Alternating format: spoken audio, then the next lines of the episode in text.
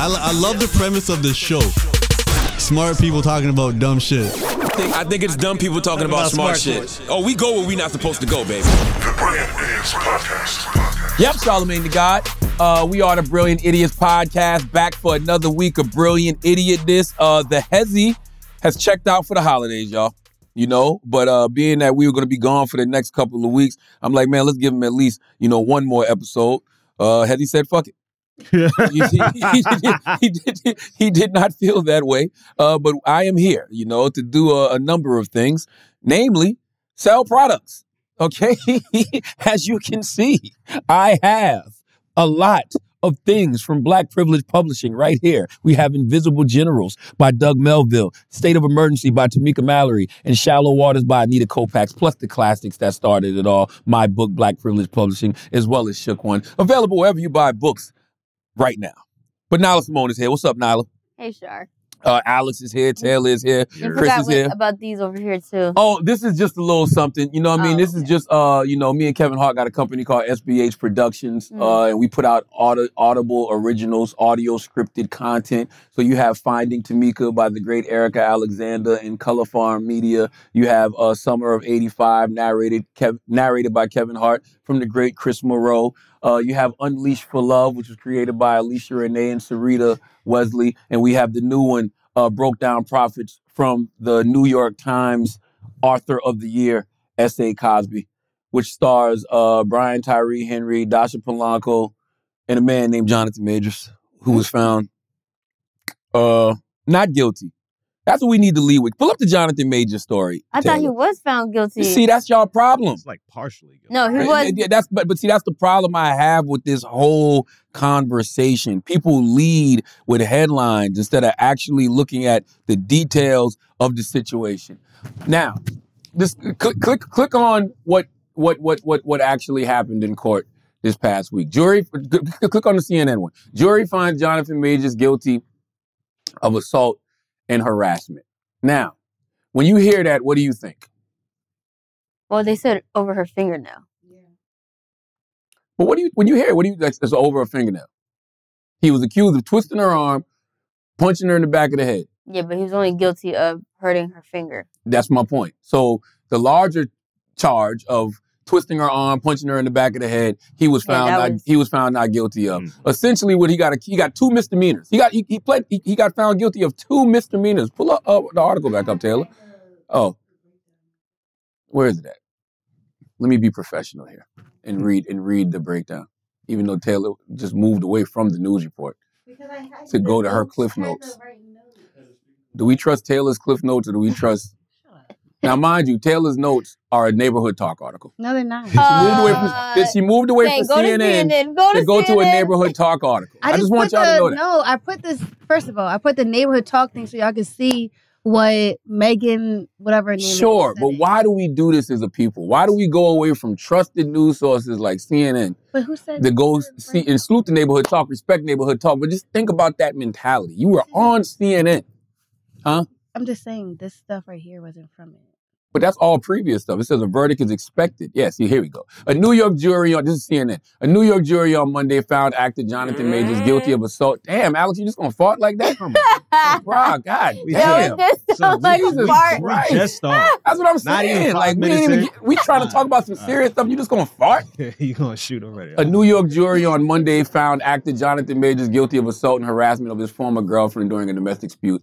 Majors, a rising star who has appeared in Disney's Marvel franchises and Creed 3, was convicted on Monday of one count of reckless assault in the third degree and a non-criminal charge of harassment as a violation. Both of them were misdemeanors. He was acquitted on another assault charge and one count of aggravated harassment. So essentially, he got charged with the video you see when you see her, when you see him, I guess, taking his phone and then taking her and then putting her back in the car and then taking off running. Yeah. That's the misdemeanor assault charge. Him protecting himself. Him protecting himself. Why isn't there more conversation around the two larger charges being him being found not guilty on? Because this is America and you expect that from an interracial relationship, domestic dispute. Damn. Like, what type Damn. of question was that? Damn. So you Yep. think this is just straight racial? Yeah, Hmm. of course. And not to mention, it was right after Creed just dropped. He just got a major contract with Marvel. I feel like we see this time and time again with any of our large black stars. We do have to stop acting like that's such a big deal, though. You know, even when I heard Jonathan on the phone and Jonathan was talking and he was like, he's doing great things for the culture. We can insert the call. He's doing great things for the culture and great things in the world. I am doing great things, not just for me, but for my for my culture and for the world. That is actually the position I'm in. That's real. I'm not being a dick about it. I didn't ask for it. I've worked, and that's the situation. It's like, bro, it was Creed three in that man. Oh, oh, oh. You know, that's like that's not changing the world, guys. Okay, And he also And gals. love- granted. I meant more so maybe not doing things for the culture. That's his. I don't. words. I, I just meant he's doing he's doing good as a black when, man. when y'all say things like that, I'm gonna tell you why it don't make sense to me because there's not these powers that be that care that he got a contract with Marvel. There's not these powers that be that care he did Creed 3. Now, is there always a, a, a- racial component to it? Absolutely. We've been seeing that since the beginning of time. But my point with saying all that is there's poor black people who don't have, poor black men who don't have any of the things that Jonathan Majors have had, who've had situations with white women who've who've experienced worse fates. Okay? You know, I mean, I, I, way, way, way worse fates. So I don't like when people just chalk it up to uh, entertainment. I think it's I think it's race and I think it's status. I think it's both. It could be status when you're looking at uh, the DA Alvin Bragg. I've heard people say that. People say, you know, DA Alvin Bragg likes these kind of kind of cases. You know, uh, you know, I, I don't, I don't, I don't, I don't know what, what's to be true and what's not to be true. Right. But all I know is nobody. I was watching CNN the other day, man, and I saw them having a discussion about the Jonathan Majors case, and nobody once said these are two misdemeanors. Nobody one now, now one time did somebody say he was charged with two misdemeanors. Now one time did they say the the the the, the larger allegations of what the prosecution was was saying, which was the twisting of the arm and punching in her head. Nobody said he was found not guilty on those. Everybody just runs with the headline assault and harassment. There's no context to it, no nuance to it whatsoever, and he's dropped from Marvel now. I mean that Marvel headline came out instantly. They were ready. Yeah, they were. instantly. They were ready. They But my, but, but, but my point is, do you think that if there was an actual conversation about the nuance of what happened, the, the nuance of what he actually was found guilty of, you don't think Marvel would have been like, you know what, I think we can we can we can stand by that. I feel like Marvel Put him in some anger to, management, you know what I mean? Yeah, but Marvel was trying to get him out of there anyway. Why? Not see not, nobody's having that conversation either. But that's I feel like Marvel was trying to get him out of there because they were so quick. I because mean, two- phase five Yeah, sucks. exactly. If Ant Man performed better and Michelle Yes. did a little bit better, Yes. he would have been like, eh, there's, Yes. there's a little nuance here. I hate when these Yeah. companies try to take these That's moral funny. stands. Yeah, yeah, yeah, yeah, yeah. Phase five sucks. Yeah. yeah. The Kang shit ain't working. Marvel has already had conversations and put things out there and said, hey man, they were already thinking about moving away from that way before this shit happened because Ant-Man didn't perform well and because the whole Kang thing was getting too convoluted with the multiverse and all of this and that. They were already thinking about moving away from it, but now they want to act like they're taking some type of moral stand. They ain't take that kind of stand for Hawkeye. Ooh, Jeremy, uh, what's his name? Jeremy Renner was his name? Renner, yeah. Now, mind you, Jeremy Renner was just allegations that his wife made. What was the allegations that uh, that he Ah. put a gun in his mouth and threatened to kill himself or something like that, uh, and threatened to kill her and the baby? Like those are just allegations, right? I just don't understand when people pick and choose, you know, when they want to stand next to people because most people get those kind of allegations that Jeremy Renner did in a divorce court. A company like Marvel and Disney is moving away. yeah. Yeah. She accused him of emotional, physical, and sexual abuse. Come on, man. Come on, man. You know what I mean? I mean, But in this case, he was still found guilty. Even though he's found guilty of the lesser charges, he Mhm. still put his hands on a woman, and people would be like, ah, there's no room for that. put his hands on a woman in the context of snatching his phone away and putting her back in the car and then taking off running. Yeah, I mean, it's still. away from her. Like they literally said, they literally said in the charges, it, it proves he didn't have the intent to Ye- harm her. Yeah. You know what I'm saying? So then, why is there a charge in general? But I mean, I because think you're not to- supposed to put your hands on people. Like somebody That's steals the your women sucking their teeth, by the way. I just want I you know, to know. just- all the I men know, in the that room crazy, did not right? suck our teeth. That's that was the women in the room. Taylor and Nyla sucking their teeth. That was not us. Just want you to know that. Yeah. Because technically, somebody takes your property, you're supposed to go to the cops. Hey, this person took my property. I want. Nobody does that. Somebody listen. You know what's so crazy? I was me and my me and my cousin was working out yesterday. Salute the perm, and he asked me that too. He was like, "Yo, so what do you do in a situation if you're Jonathan Majors? Like, what do you You're do in that situation?" run, I feel like. I'm like, man, let her keep the phone. Yes, that's what I, you I- should have did. it's it's al- you already want to break up with her anyway. It's over. You know what I'm saying? Like like let her keep the phone unless he's trying to protect somebody, which he may have been doing in that case right there. If if if if the sto- if the rumors are true and the rumors were it was the person we currently see him with all the time, Meagan Good, texting him. Mhm. He wouldn't want to leave the phone with her because you know you never know. She might take that and run with that information, Mhm. and and they might not have been ready to be revealed to the world just yet. But I mean, This is such a silly video. it is not a silly video. A- Taylor said that, that that video of him running is not silly. That is exactly what I'm you should do. I'm saying it's silly for her. Like, why is she chasing after That, him? that- that is exactly what you should do if you're in that why is situation. she chasing Take after off him running. like that? If a white woman hits you and you're a black man, run. I mean, run and scream for help. If any woman hits you, run. Run. You can't. you- What, what what can you do? There's not. There's nothing you're gonna be able to do in that situation. Because if you if she hits you and let's just say you grab her hands, like you just grab her, just to hold her to keep her from hitting you. Now I'm gonna get a misdemeanor assault charge. Well, she calls the police. She's definitely calling the police. Well, yeah, her. Yeah, I'm just saying that. Like, I don't know, man. I'm just saying all that to say, Broke Down Prophets is on Audible right now, written by S.A. Cosby. to, to- to your point about why is the narrative, Okay. why is media not having the conversation about how he had such heavy charges? Mm-hmm. Because then they would have to take accountability for all the things that they've been putting out. Well, it's not me. See, it's, here's the thing: it's never media. Well, it is sometimes, but it's it's it's social media. It's the conversation around. I think it's media. both. That was the CNN headline. The CNN headline is the one. You're right. I mean, 'cause that's a credible source. Technically, he did get charged. You know, uh, with, with assault and harassment, but there's levels to it. It was it was two misdemeanors. Is all I'm saying. Yeah. One is a non. It's it's a non-criminal charge. Yeah. So I don't, even- I, I don't even understand that. But language. words like non-criminal charge don't get them the clicks and the likes that they need. So why would they use? But that is whack, man. You playing with people's reputations. You playing with people's livelihoods. You know what I mean? Like that's like that's just whack. Like why can't we have nuanced conversation? Like why do we always got to just run with the most salacious headline just for clicks and shits and giggles? Because we know motherfuckers don't read.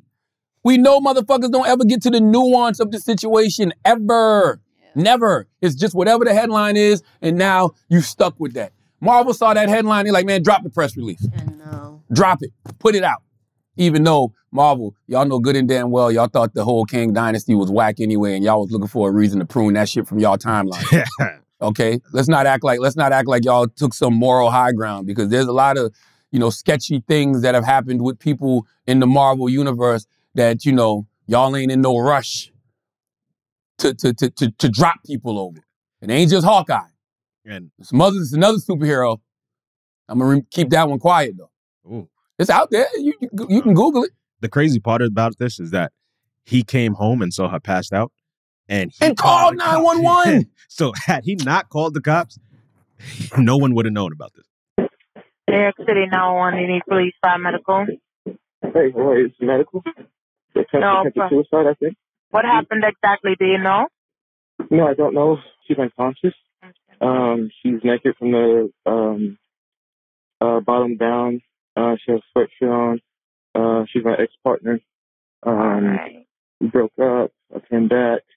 She re- she sent me text messages um, insinuating this much. And the patient's breathing? Oh yes, so she yes, so she. Okay, is she awake? Uh, no, She didn't like Yeah. fall and hit her head, anything that you know of, right? no. I think I saw um, a cut behind her uh, ear. Okay. Um, yeah. You called 911, you reported, and you end up in jail? Yeah, it's great. Come on, man. Um, come on, man. I mean, I don't I don't know what's what. I don't know what's true and what's not true. I'm just saying that this there's a lot of nuance in this situation. And there's usually a lot of nuance in all these situations, but we never explore it because we just live in a world where people have to pick a side. Hmm. It's either like I gotta be right, I gotta be left, I gotta be, you know, uh, over here, I gotta be over there. Like nobody can ever discuss everything that's in the middle, the middle of it. And I think that's why these companies like Marvel, you know, jump to do stuff like this because automatically he's painted as a woman beater. Now, you hear the phone call, right? I saw them taking that into consideration as well. Does the phone call does does, does that mean he's violent or arrogant? I hear a lot of arrogance. People I hear a also lot of don't like ego. arrogance though. Oh, Like it doesn't help. no, at all. Like I, I don't want to hear you telling a white woman that she need to be more like Coretta Scott King hmm. And and and, and Michelle Obama. Mm-hmm. And I and, and I don't want to hear you tell me that you know what you're doing is affecting culture and the world. like you did Creed three and Ant Man. you know, what I'm? Let him feel great. But I think No. Wait, can I tell you something? No. I think I'm saying though. that though because like black women looked at him like, oh, like just another black man to look that's handsome and everything else. Like I think that's what he's taking in. as, han- as handsome as I am, do I act like that? Yes. Yes. Um. what? I, anyway, As handsome as I, think- am, do you hear me out here saying that I'm changing the world?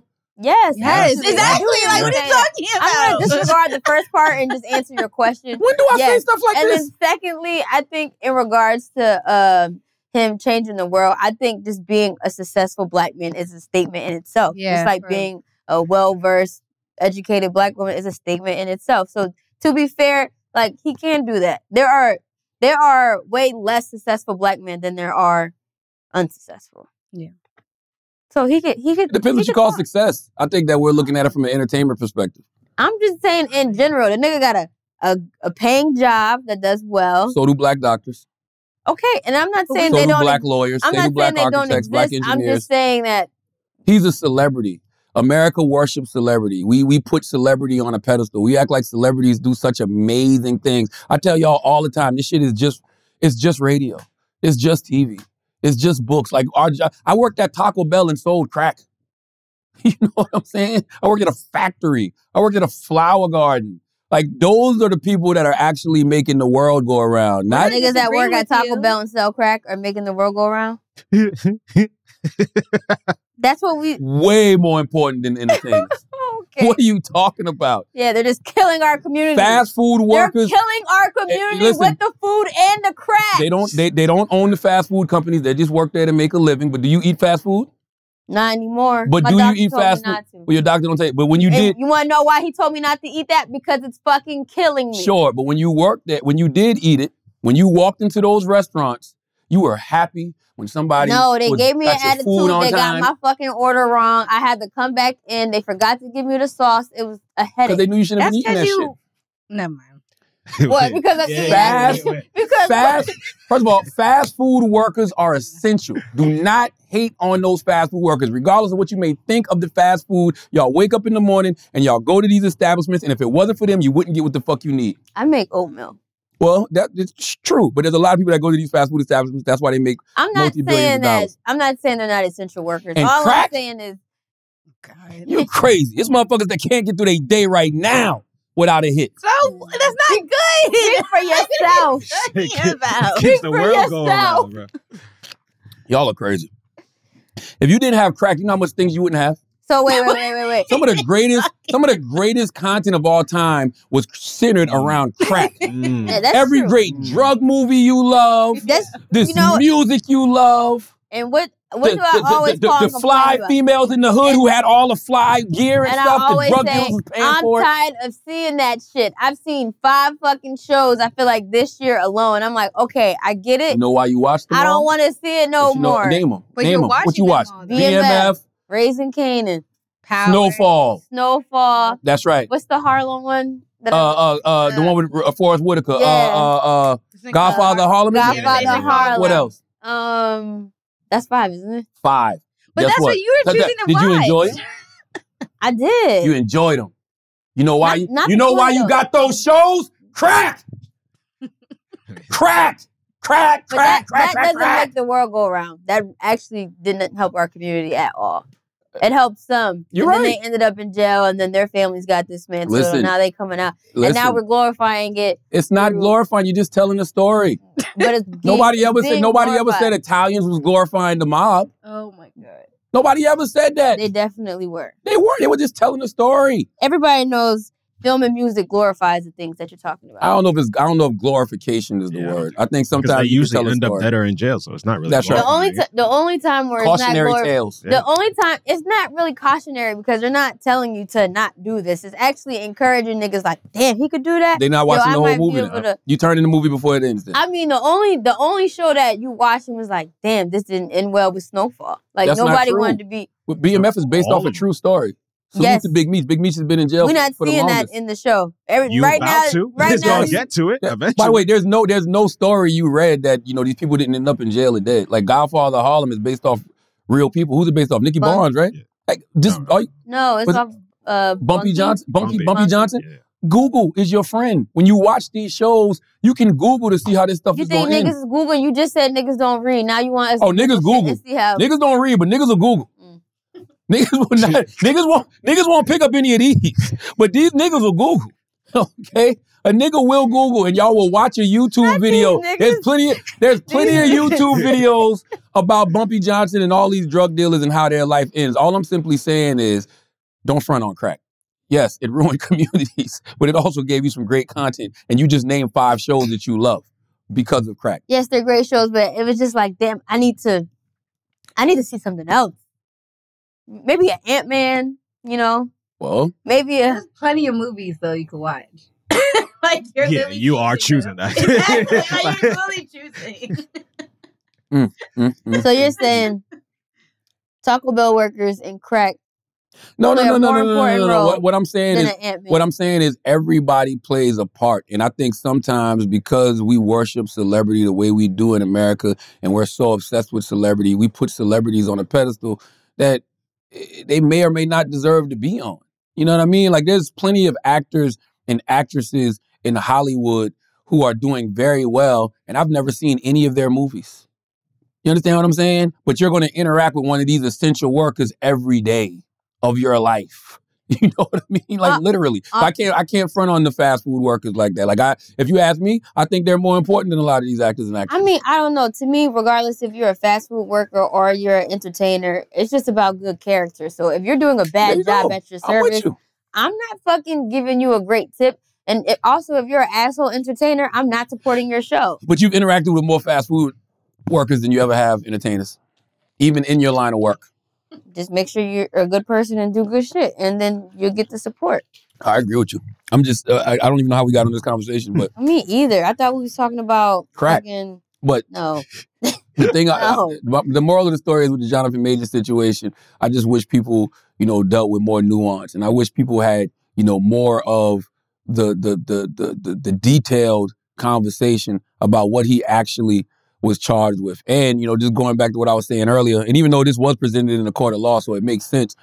People take these phone calls and you know these videos and they piece all of these things together to create their own narrative. So most of the time, you you guilty before proven innocent in the court of law. Like I've literally, I was having a conversation with somebody the other day, and it was like, "Man, Jonathan Major should have did an interview." No, he shouldn't have. Jonathan Major should have testified in court, which he didn't do. Hmm. But the person was like, "No, he should have sat down and did a one-on-one interview with somebody for what? For the court of public opinion?" this might be one of those cases where the court of public opinion might work in his benefit because that video of him running right. away, oh, everybody's looking at that like, yo, he's wasn't doing anything. Like he's running away to save himself. So this Al- might be the case where he's all right. Alex is absolutely right. And that goes back to my point. Marvel could have stuck around if they wanted to. Oh yeah. Marvel didn't want to. Marvel wanted to prune Kang from their fucking timeline. Because they knew that that Kang Dynasty shit was not working. The Ant-Man shit didn't turn out too well. They probably was looking at what happened with Flash and Ezra Miller. And Ezra had way wilder charges than Jonathan. Several of them. Mm-hmm. And DC still stuck by Ezra and put that movie out. Yeah. And it didn't do well.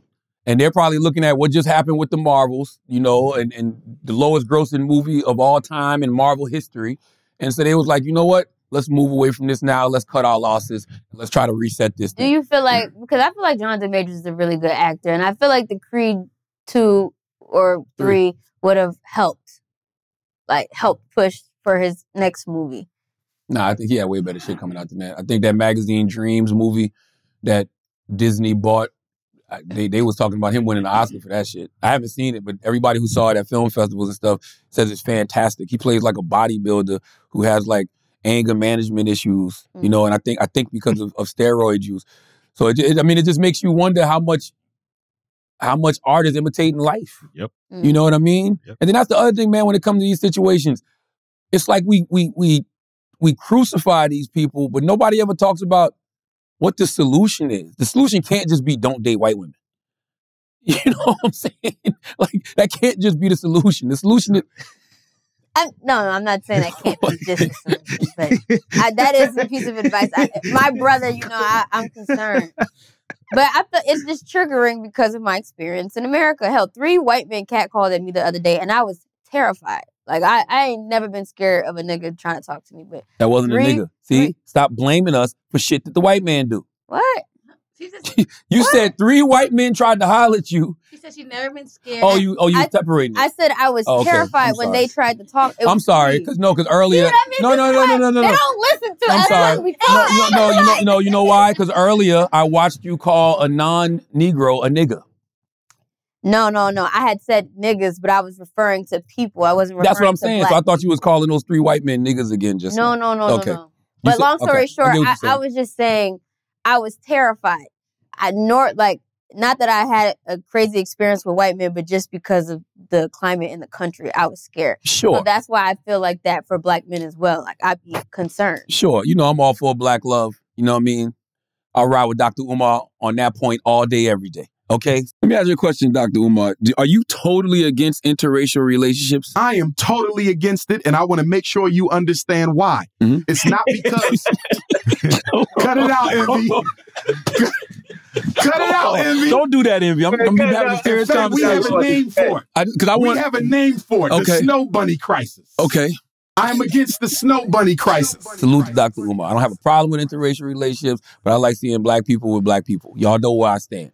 All I'm simply saying is that can't be the only lesson that is learned from this situation. Don't date white women. But I mean, if you're just trying to say like we need to have more nuanced conversations, we could pull that Uh, from and people any need, fucking and people need to no, right people now. need to deal with their anger issues. Uh, One thing Jonathan said in that call that gets lost is he said, "Look, I have a temper," or something to that effect. I'm paraphrasing, but he was like, "I got a temper. We can play the call." He was like, "You, you know, a- a- aside from my temper, I'm a great man."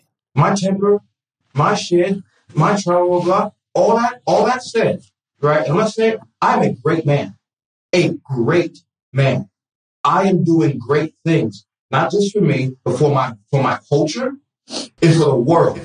You know, even though he just did Ant Man and Creed. Okay, but still, forgot about the other show. maybe there's Other something shows. else. he's Lovecraft doing. Country. Either Yo, way, none of that. Lovecraft inter- Country was fire. fire. It was They should fire, bring that but back. it ain't changing the world, They guys. got. They should bring that. Come back. on, stop. But if he's performing at the top tier of his industry, then that means he's doing Why are you being a things. hater? Representation matters. Representation does matter, but there's no actor in the world who's ever done a performance that's so great that's changed the world. Chad, uh, Chadwick Boseman. Hmm. What do you mean? God bless Chadwick Boseman. Rest in peace. Black Panther didn't change the world. Black Panther definitely. Yo, come I don't on. think y'all y'all wait, I have a generation ain't seen when enough. you say change the world of what? Like just our mindsets and stuff? I have a question. A mindset's about Chris, what? can you give him some examples of people who changed the actual world? I want to know. like Malcolm X. I- no, no, no. I'm talking about you. Talking about like actors. That's what I'm saying. We're arguing about how. Albert Einstein changed the world. We no, that, right? I'm thinking you're saying. Well, I think I think Martin Luther King Jr. changed the world. No, you're right. I'm think I'm talking. I thought you were talking about I- like we are talking movies about Oh, wise. she's talking That's what I was about- talking You're about. talking about actors. entertainment. Yeah. But that's my point. What what entertainer has changed the world through a role? The world? Yes. Does representation matter? Ho, yes. ho, ho, ho, ho. I got one. Okay. Maybe not an actor, but an artist. Hmm. Michael Jackson. Entertainer changed the world. Did Michael And change the unified. world? What? Yes. Hmm. Yes. Yeah, I don't know. Yeah, how? He Like com- how? Like, he, I'm, I got he how? combined he combined uh sound. He had rock, the Thriller Project. We were just talking about. He had But that's actual still entertainment. rock art. He didn't. I'm talking about changing society, He, shifting, unifi- he shifting unified society. people through music. Even in his music video, He turned into a the- white man. In the because he had a fucking disease. You're right. You're right. But in you're the Thriller music video, he literally has dancers, theater people, Crips, gu- uh, gorillas. Like, By the way, I love Michael Jackson to death, but if Michael Jackson would have came out with uh, it don't matter if you black and white in this era, y'all would have crucified him. Y'all would have called him an Uncle Tom. Y'all would have called him a coon. Y'all would have called him All Lives Matter I mean, I wouldn't Jackson. have called him that because I don't got a problem with white people. I just, I think, I, I Because it does matter if you're black or white. it, it does matter, but oh God, you're missing the point of the record. Okay. All right. No. Okay. Taylor just put up. This is a good one. Often referred to as the king of pop, his achievements helped to complete the desegregation of popular music in the United States and introduced an era of multiculturalism and integration that future Yes. generations of artists followed. What, are you think, doing Chris? that with your What do you think, Chris? Chris? No, he literally Chris. got black music. Yo, hush when a Jewish man is about to talk. no, you're a part of the problem. It doesn't matter if you're black or white. He's Jewish. White. Speak, Mr. Jew. Speak. Chris, speak, Chris. Tell him, Chris. It's okay. Um, I mean, he helped desegregate MTV, which I guess is not Yeah. an insignificant thing, but I, I think you can make the case that rap changed the world, rock and roll changed the world That's world 20 in years genres. later, though. Yeah, don't you gotta you gotta kind of give Michael that first because Michael was wasn't Michael the first black person that was played on MTV. And that's in the Uh, it was either him or the Rock Box video. I think it was Run DMC, maybe. But he was he was no, it's Michael. Mike. I think It's it was Michael, Michael. Jackson, It was and then it's Run DMC. Because Michael Thr- Thriller was like eighty two. Run DMC I wasn't just- until like I don't- eighty six. yeah. It's Mike. I'm for fact. I just watched a documentary on it. Chris, It's you're Mike. saying you want to say what I'm saying. You don't feel like entertainment is that important. No, I think entertainment is really important. I just Okay. don't know if I would use. I think the NBA has changed the world. If you're talking about race relations, right? I think like Race relations. I think we relations. still got some work to do. When we come Muhammad to Ali. yeah. To Muhammad Ali. That's a good one. to a degree, yeah. Muhammad Ali definitely. Well, I mean, if you're saying like Michael Jackson changed the world, my point is, it sounds like what you're saying is like he changed how people perceive African American performers, right? did they though? Yes. That's what I'm saying. I don't know. I mean, What but is yes, like, he had fucking. all- He had fans of all colors passing out to go see him. Sure, but what legislation was changed because of No that? legislation, but it it, it made. White, us- white, it, did, it it, did not dismantle white supremacy. I think it made us and our art more accepting. They loved. They loved But that's one the of thing, us. though. They love our art, but don't love us. Mm. Hey, I think we got to start somewhere. It's been that was the '80s. that was I '82. feel- he was like an outlier though. You asked me for an I example. would, I, I would gave argue one. Public Enemy more than Michael Jackson in a way. Public Enemy. I don't think they're global enough. They were really global. Mike, Mike is known every. I don't. They Think made. I mean, is their impact on white people thinking about politics was really significant. See, here, here- Oh, oh, oh! I here- got here- one. I hold- got hold- one. hold on, read this right now. It says Michael Jackson broke racial barriers and became a global icon, transcending cultural boundaries. The Moonwalk, a dance move he popularized, became a global sensation and solidified his status as a pop culture phenomenon. All of that is true for Michael Jackson to the point where somebody like, remember, you got entertainers throughout the years, whether it was Donald Glover or O.J. Simpson, they always felt like you could get to a place where you're so famous, you're not black anymore. They always, they always said that. That's why OJ said, I'm not black, I'm OJ. So for Michael, yeah, Michael might have got looked at through the lens of that's Michael Jackson. He ain't black, he ain't white, that's Michael. But what about the rest of us? That's Changing what, your world don't change the world. that's what I I'm mean by outlier. I, I would say NWA impacted society. NWA. Hey, no, Uncle Luke. No, no, For Bob Marley. Bob Marley. Hmm. His his whole thing was politics. Pull up Bob Marley. He's a great example. Yeah, Bob Marley's a great Wally example. Marley's a great example. Harry Belafonte. for that era. Yeah, But you know why though? Because Harry Belafonte, And that's Was an you- actor. but he was Actor, using yeah. his celebrity to fuel social social justice movements. Which- Harry Belafonte was funding Dr. Martin Luther King Jr. and what he was doing. Yeah. Fucking Dale. He say Dave, he say Dave, he say Dale. That was just a great song that we loved. That don't change the world. There's a lot of great music that we love, but it, it I mean, something. music can change the world. Don't get me wrong. There are some songs I think have changed the world. Like "We Are the World" was a very impactful record. You know what I mean? To me, um, what's another song I think? Whitney Houston.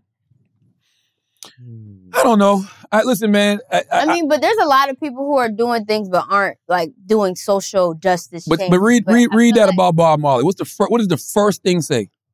I can't read it because I don't got my glasses on. Jesus Christ, now All right, you I'm are so really sorry. you you know, 27 I'm old at you're, heart, you got a you know. 27 and got a 70 year old diet. Your doctor said you got to start. Your doctor said you can only eat fucking soft foods. Shut up. And you can't see. I What's the point of being 27?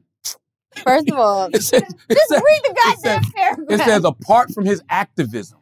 That's the first thing. Apart from his activism, Marley was also an unofficial ambassador for Jamaica as the island's most famous and impactful export. Marley introduced to the world not only Jamaican music, but also Rastafarianism, rooted in ideas of personal and spiritual freedom, peace, love, and cultural unity. That's not entertainment. Now, he, he got, he got famous because of his entertainment, and he Yeah. would he would put those things in his music. Yes. But him, the person, and the other things he was doing is what changed the world. He was just using music as like, I guess the vehicle, the vehicle to, to it. reach. That's true. reach. I guess people wouldn't people wouldn't uh people wouldn't love him if it wasn't for for for the music. I wouldn't know about the political climate in Jamaica if it wasn't for Bob Marley.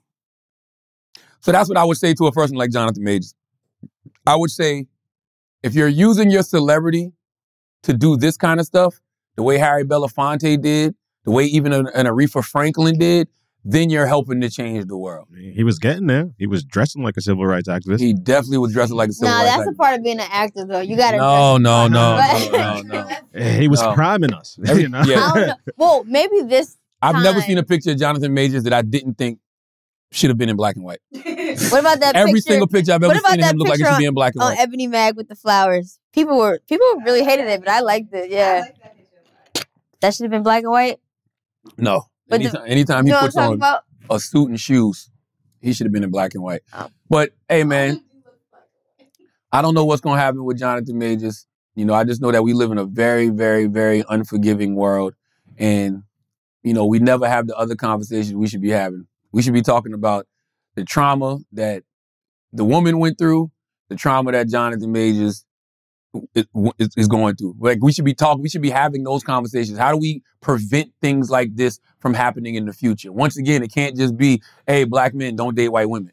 You know, even though I'm fine with if y'all choose not to. I'm just simply saying that that can't be the the the the, the, the resolution from this. Yeah. Because what happens to the next person Same that's in this situation? You know what I mean? Like it's got to be some type of something has to come from this. Well, I- how I, are I don't you know if expecting conversations to be had if we are all kind of brainwashed daily? Like, explain. where are the places for people to have these conversations? not social media. I'm that's my point. Like we don't we're not even having nuanced conversations anymore. Everything is just black or white. It either is or it ain't. And I'm like, that's not the way the world works, y'all.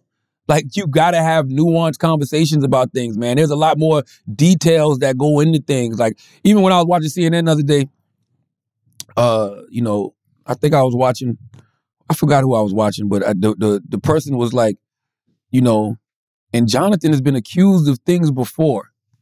And then right after she said that, she mentioned Diddy. And I'm like, whoa. like, like you can't just say that. Why she like you got together? you got to tell me what else he was accused of, right? Because the things I've heard him being accused of is just being an asshole, being being being a- having tantrums on set and being angry and mean and stuff like that.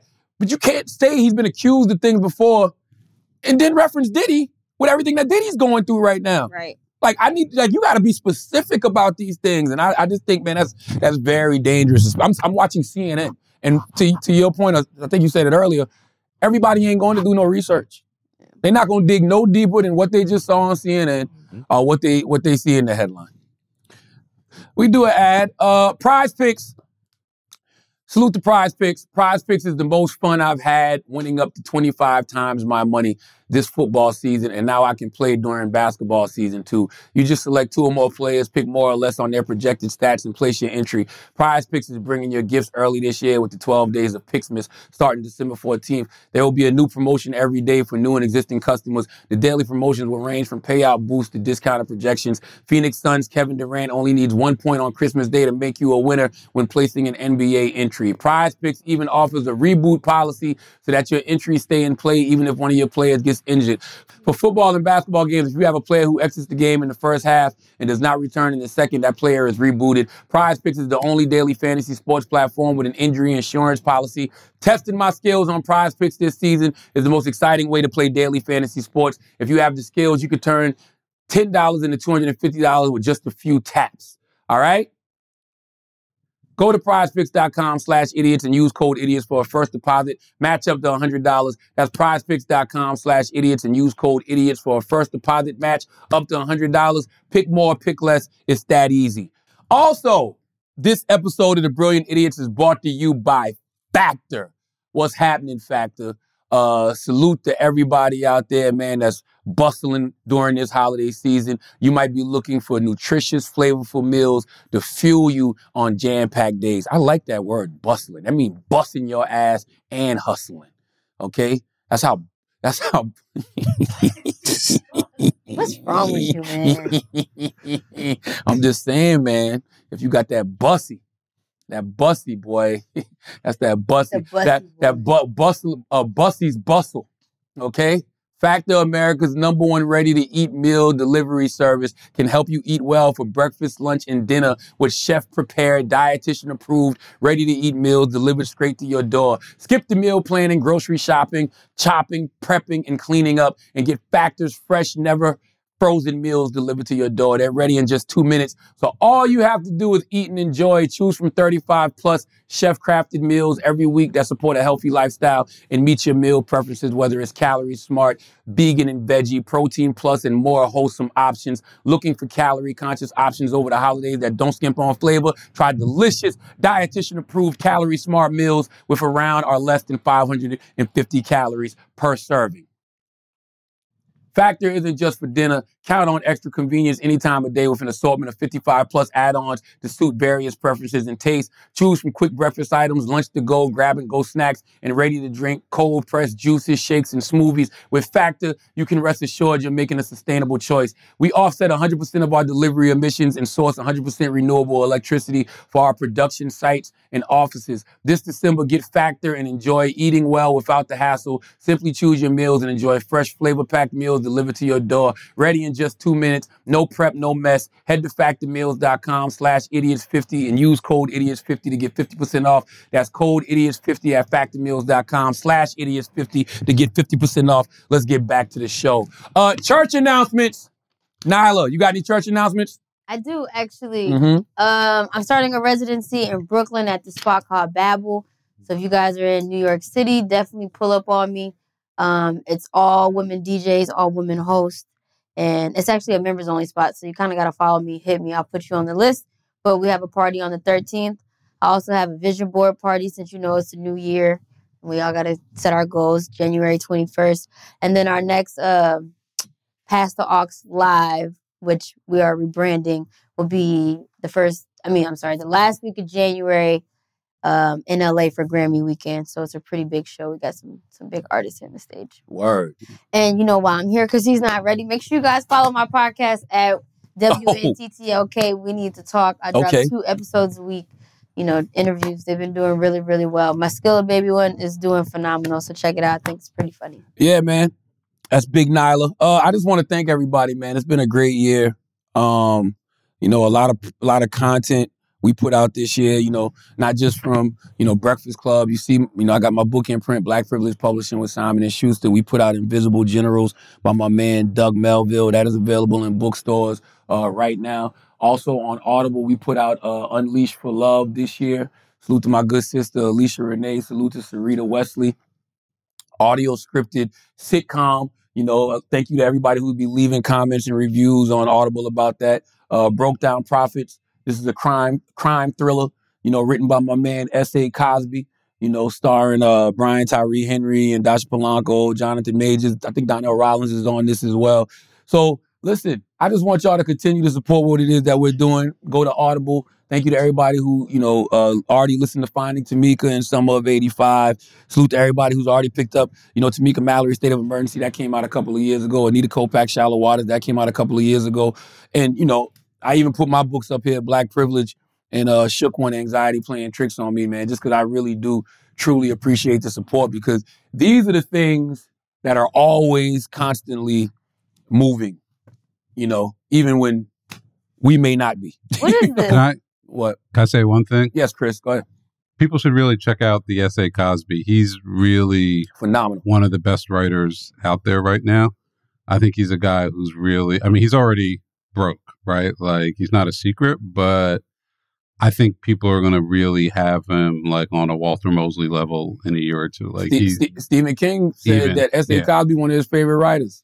and a very cool guy. Very cool guy from Very cool Virginia. guy. New York Times. New York Times said S.A. Cosby is the author of the year. Like every single project he's done has already gotten picked up for a TV or film. You know, he did a a great book called Razor Blade Tears. Um, the other one was all all Blacktop. What's the one I just read? Hold on. Oh, let me pull up. Let me let, let, let's let's let's let's love on S.A. Cosby real quick. What was the other one? The other one was uh, Black, something Sinners- Blacktop Wasteland. I just finished last week. I really enjoyed that. Blacktop Wasteland. Um, it's the other one too, the Sinners book. Uh, All the Sinners Bleed. Yeah, yeah. Yeah, so he's put out Razor Blade Tears, Blacktop Wasteland, All the Sinners Bleed.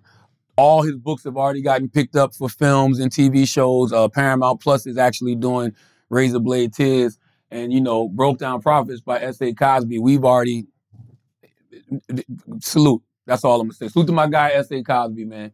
But yeah, just check out everything we're doing on Audible. Like this, we we put out some really great work on Audible. This is different. This is an audio documentary. Finding Tamika is audio documentary. Summer of '85 is audio scripted series sitcom. Unleashed for Love is audio film series. Broke Down Prophets is man. So you know, salute. What is this? Why is this in a box like this?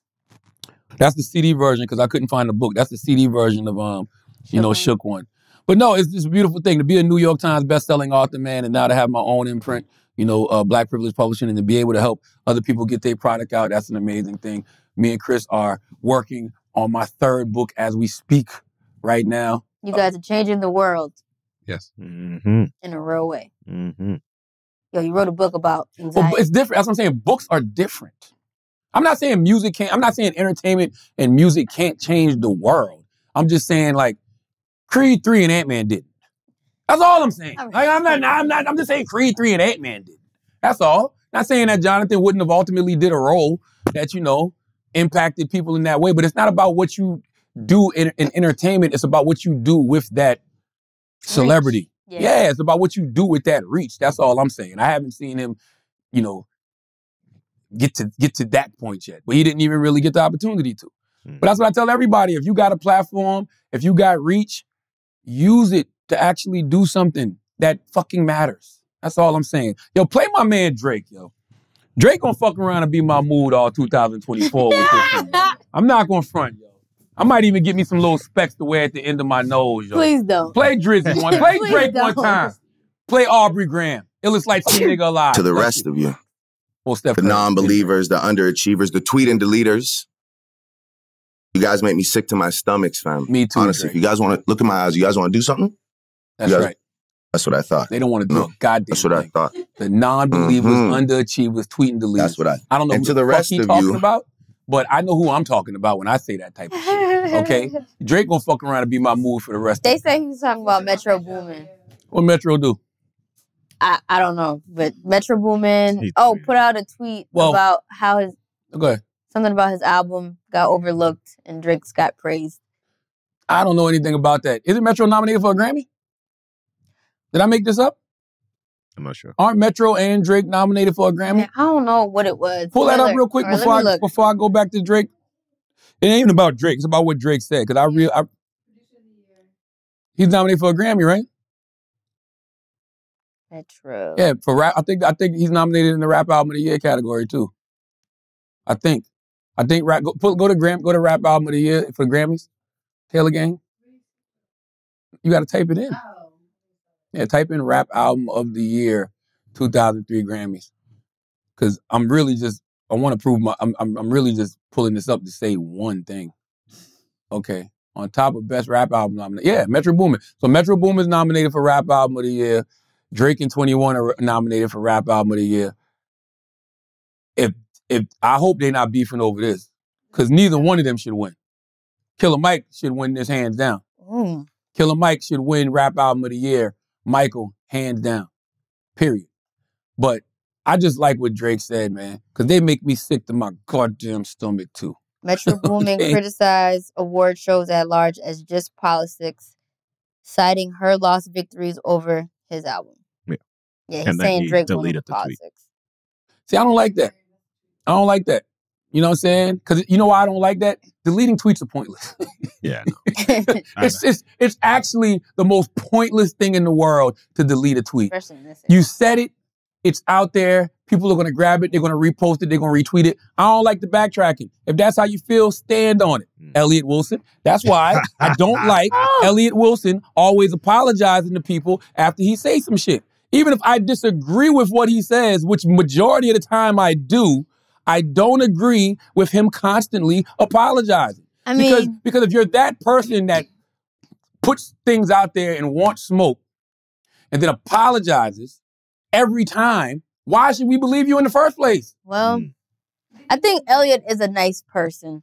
So I think that once confronted, he feels guilty about what he said. Well, shut the fuck up. Shut the fuck Shut the fuck up. Shut the fuck up. Listen to Juicy J. Listen to Juicy J. It's okay to shut the fuck up. But Who's I- telling people they gotta talk? But also, I think he feels a way because the climate has changed and he feels like he's not a part of the race anymore. Well, that's silly for him to think that. He's Elliot Wilson. It is silly for him to think. Elliot Wilson has been around a long time. You know, he was the editor in chief of Double XL magazine. He launched a fantastic platform with my man B Dot called Rap Radar. You know, when when everybody was running to dot coms back in the day, Rap Radar was definitely one of the ones. You know, he evolved. He turned he turned that into a, a great podcast with Rap Radar. Like, there's no reason for Elliot Wilson to feel insecure about his position and culture. But guess what? I'm not using that. I'm not letting him use that as an excuse. You know, some shit you should feel bad for, as you just said, Nyla. We we've all done it. We've all said things where we felt bad, but you can't feel bad for every fucking thing. Every single time he's criticized somebody this year, he's ended up apologizing. Well, and Nicki- and I'm not saying nothing to Elliot that I haven't told Elliot. Me and Elliot had this conversation off I think air. the Nicki shit he definitely needs to apologize for. no, because he didn't diss Nicki. He should apologize. He, if, by the way, he should apologize to Kai. And if he felt like that about Kai, stand on But it. no, he did. The apology technically felt It's like it was for. them. It felt more to no, let me- Kai me- than. uh, you're right. Let me take a step back. He shouldn't have been criticizing Kai in the first place. I don't know Kai not from a can of paint, never met the young man, but I salute that young man for everything that he's built. You know why? Because Kai Cenat is everything we say we want hip hop to be. Mm-hmm. We say we get tired of motherfuckers talking shit about other artists all the time, beefing with each other. We talk about how we can't stand to see people just going in on rants. God bless you. We can't, we hate to see people going in on rants all the time. Like everything that we say is negative within the culture. Kai ain't doing none of that. Kai is fucking soul train. Kai is soul train. His streams are always positive. Streams are positive. You go watch Kai tonight, you see him dancing, having a good time, listening to music. What could you say negative about that? That's why it's just pure hate. And I don't like hate. I like constructive criticism.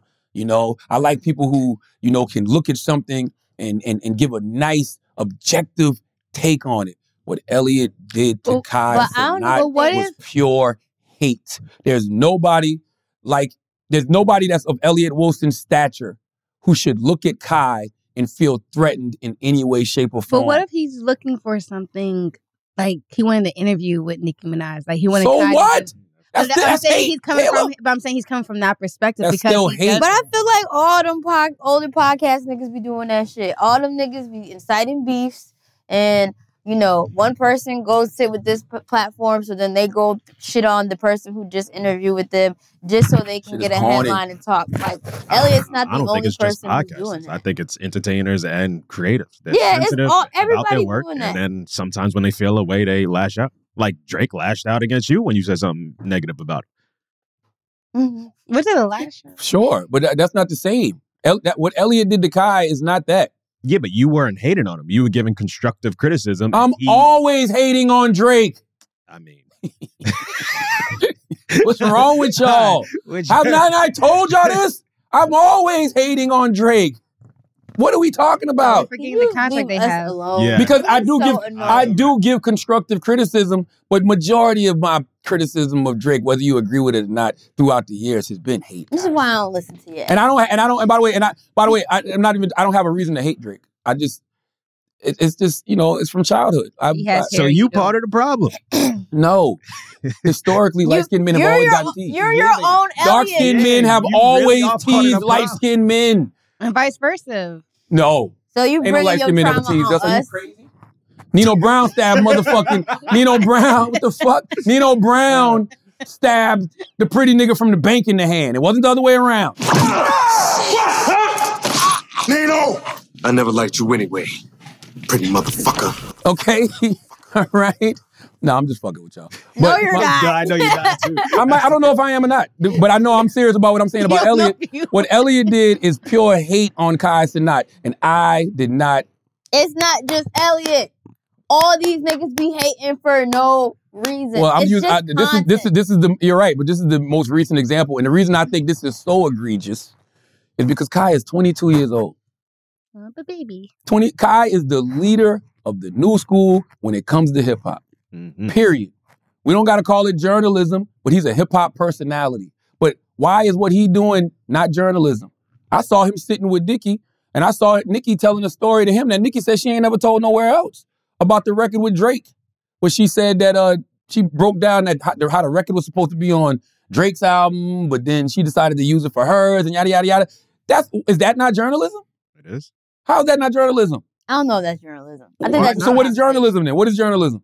I think Talking about like a conversation that's just asking questions and getting answers. I think it's like research. Like she's volunteering that information versus just Nah, but y'all shouldn't put it in a box. It's like if you I'm if not- you doing it, conduct an interview. Hey, if you dancing and having fun while doing it, but if you're still finding out information about the person that they've never said anyplace else, that's still an interview.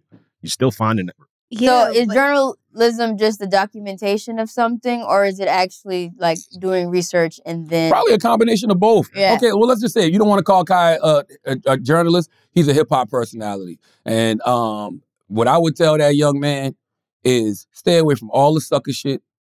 You know what I mean? Don't let none of these motherfuckers embrace you, because a lot of these people is just gonna be trying to, you know, uh, uh, uh, suck off, suck off your energy and ride your wave.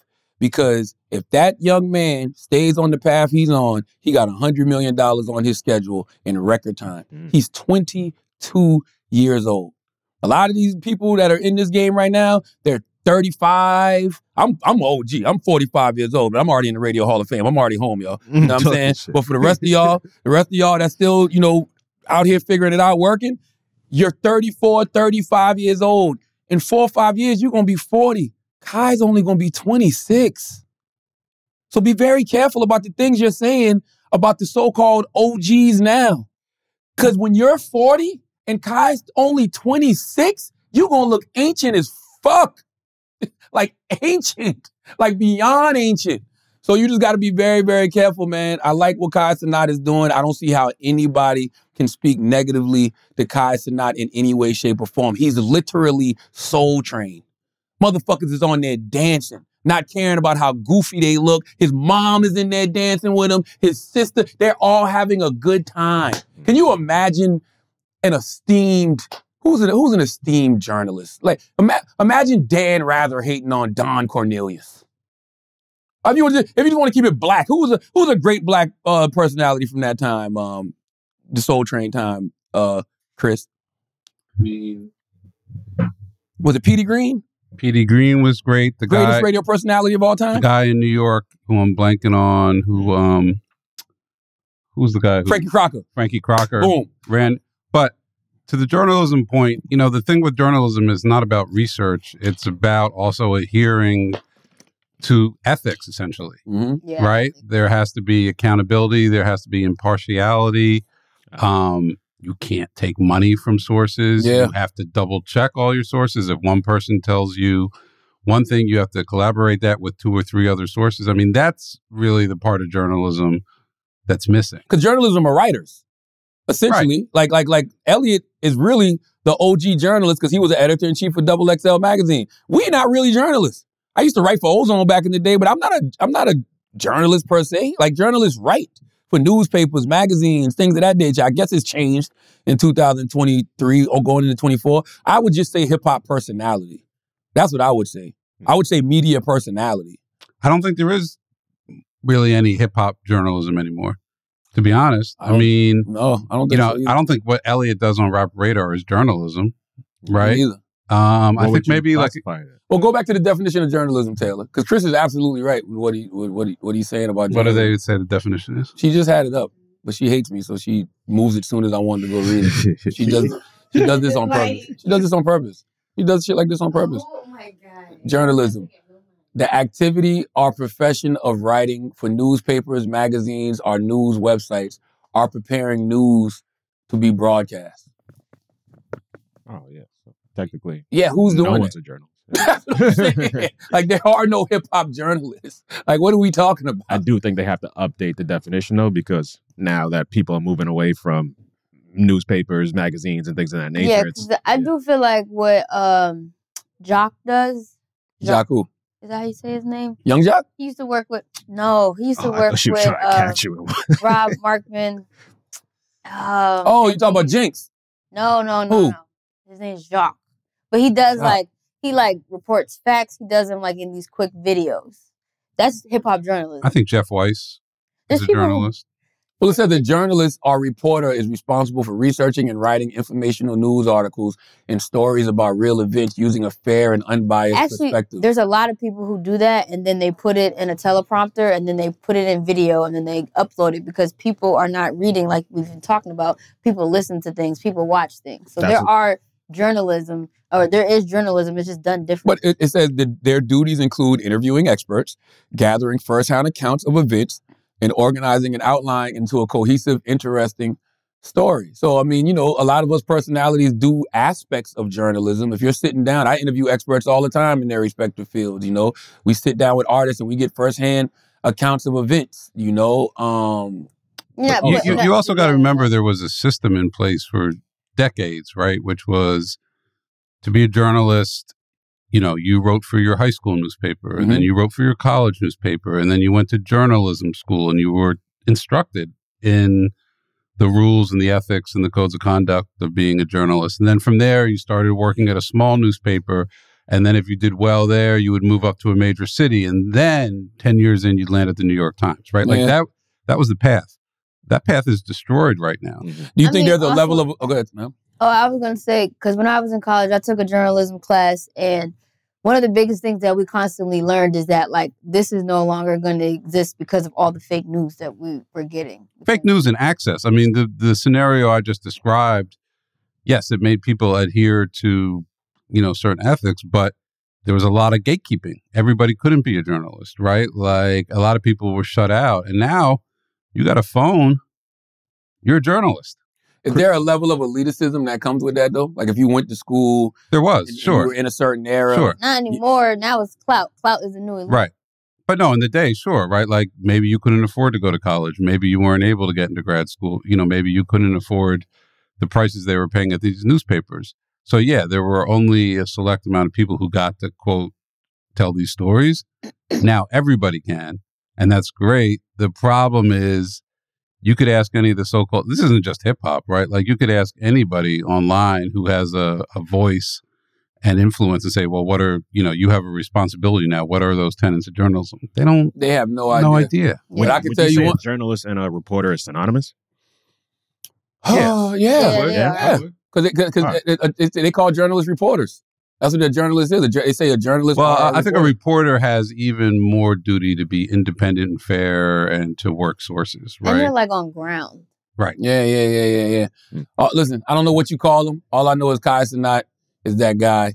And man, you know, Elliot just showed a level of insecurity that I I I, I don't want any of our OGs to have. You can see it, man. There's so many of our OGs that reek of insecurity. They're not comfortable with who they are. They're not comfortable with their place, you know, in in in, in the current landscape. But that's because y'all keep looking at the landscape. And and Nyla, you said it earlier, running a race. Why are you running a race? And also, can Like, I say life this? is a marathon. Hmm. Elliot has real skills to share with people, right? Yes. Like, I did a real investigative journalism mm. piece for the source on a guy named John Forte, who probably nobody knows about anymore. Of course. Come on. That was But he got arrested in a major cocaine distribution right. charge. I, Elliot was the editor in chief. I did real reporting. I was getting wiretaps. I was getting tapes. They asked me to testify in a federal cocaine trial. Like it was real heavy duty investigative reporting. Elliot can do that. He knows about that. That's he built that magazine. He's just got to stick to so, but, what he But I knows. will to, to that point, why compete? Why Why you why compete? he why do you probably think you're thinks there is- competing with there's- Kai Cenat? Why compete? Yeah, no, I agree with It's you. just- He's it's definitely silly. But when's the last but time you've do- read an investigative piece like that? in I read them all the time, But and not only do I read them all the time, th- those are the things that are turning into IP. But But- you got you got you got places like the New Yorker and Variety, uh, uh, um, New Yorker, Variety, and somebody else I'm missing. But you have these people who are opening up production companies because these journalists and reporters have done these in-depth Vulture, that's what it is, have done these in-depth stories, and they're turning them into documentaries. Mm-hmm. Like y'all got to think bigger. Stop That's- looking at the fucking nigga net and thinking, "Yo, man, I want to go viral." Well, I- no, the stuff y'all doing, y'all can actually make real money I off think- with IP. I think that's the message to Elliot is just stop looking at the nigga net and think of your work more in depthly. But I think he probably just feels unappreciated because like the shit that you're saying, that shit takes time. That takes, Takes time resources. and effort and He's very research. Very hard. It's very he's hard. he's done it, but niggas don't care about that because, like you said, niggas don't read. Who so are it's no, like no, no, no, so no, no, no, no. He's very good at it. A lot of these, uh, uh, there's, a, there's a certain sector of people who don't read. We don't, we can't generalize everybody. What Elliot does is very valuable, and if Elliot did more of that, like I would love to see it. I think like he don't get the praise for that type of work. People who are doing that work don't get the praise. I, by who?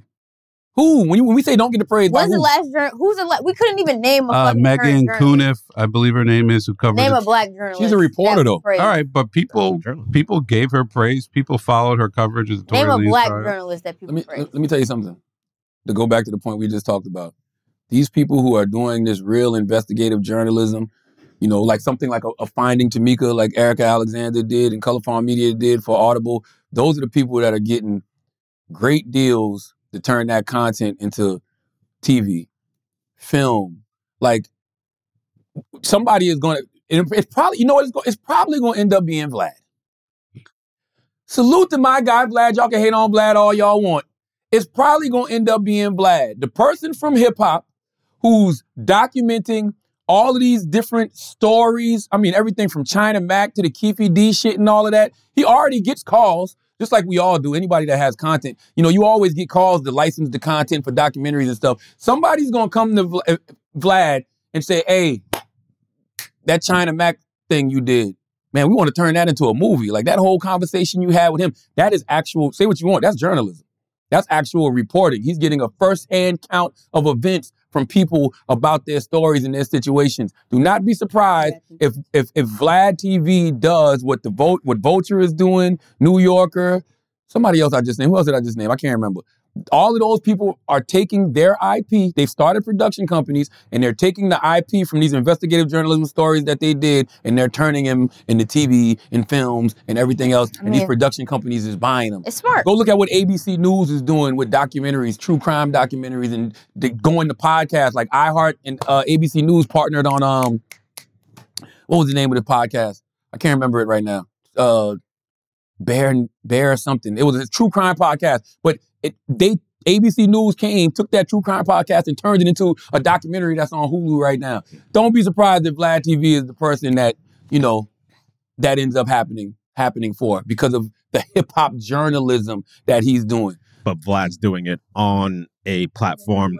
Yeah, he's doing it in a way where he still gets clout from it, and I think that's what.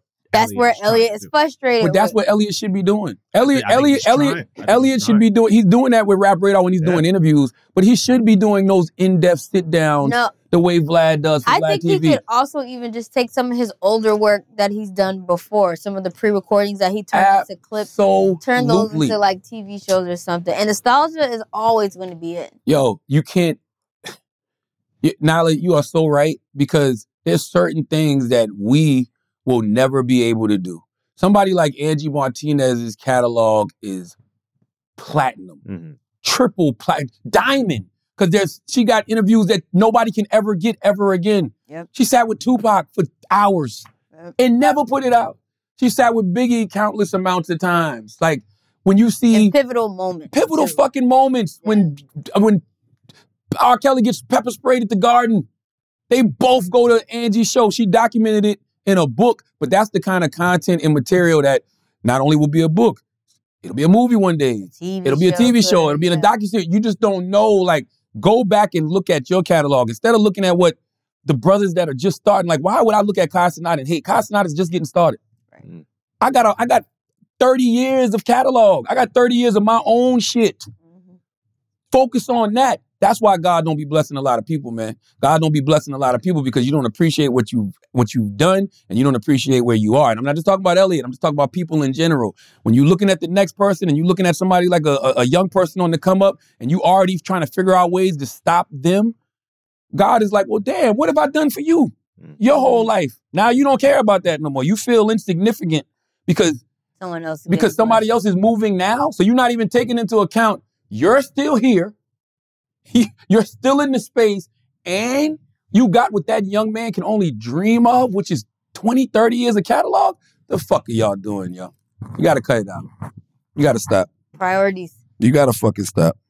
Let's pay a bill. Pay a bill and then we come back and talk about Act on uh, Flagrant.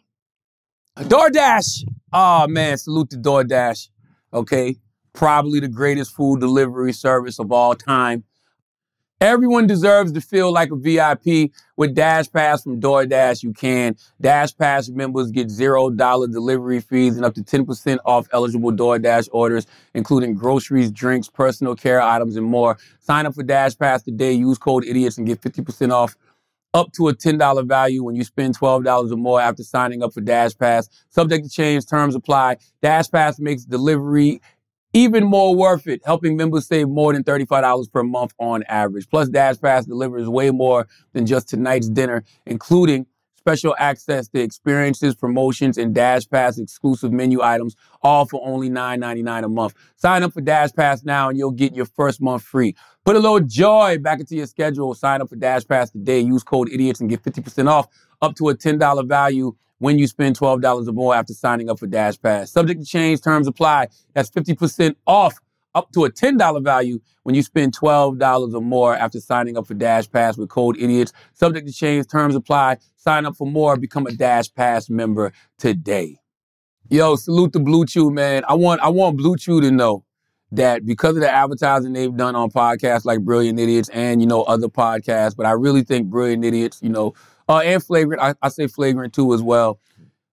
People think that when we say Blue Chew, we're talking about Viagra. They think they, they think the nickname for, for Viagra is Blue Chew. No, Blue Chew is something totally different. Okay, and it's a unique online service that delivers Blue Chew right to your door. Blue Chew has the same ingredients as Viagra, Cialis, and Levitra, but in chewable tablets and at a fraction of the cost. You can take them anytime, day or night, so you can plan ahead or be ready whenever an opportunity arises. Okay, the process is simple. Sign up at BlueChew.com, consult with one of their licensed medical providers, and once you're approved, you'll receive your prescription within days. The best part, it's all done online, so no visits to the doctor's office, no awkward conversations, and no waiting in line at the pharmacy. Blue Chew's tablets are made in the USA and prepared and shipped direct to your door in a discreet package, okay? And we've got a special deal for all our listeners. Try Blue Chew. Try Blue Chew free when you use our promo code IDIOTS at checkout. Just pay $5 shipping. That's bluechew.com, promo code IDIOTS to receive your first month free. Visit bluechew.com for more details and important safety information. And we thank Blue Chew for sponsoring the podcast. Blue Chew wants to help you have better sex. Discover your options at bluechew.com. Chew it and do it. Let's get back to the show. Alex Media. Uh, Alex, y'all had academics on flagrant too. Yeah.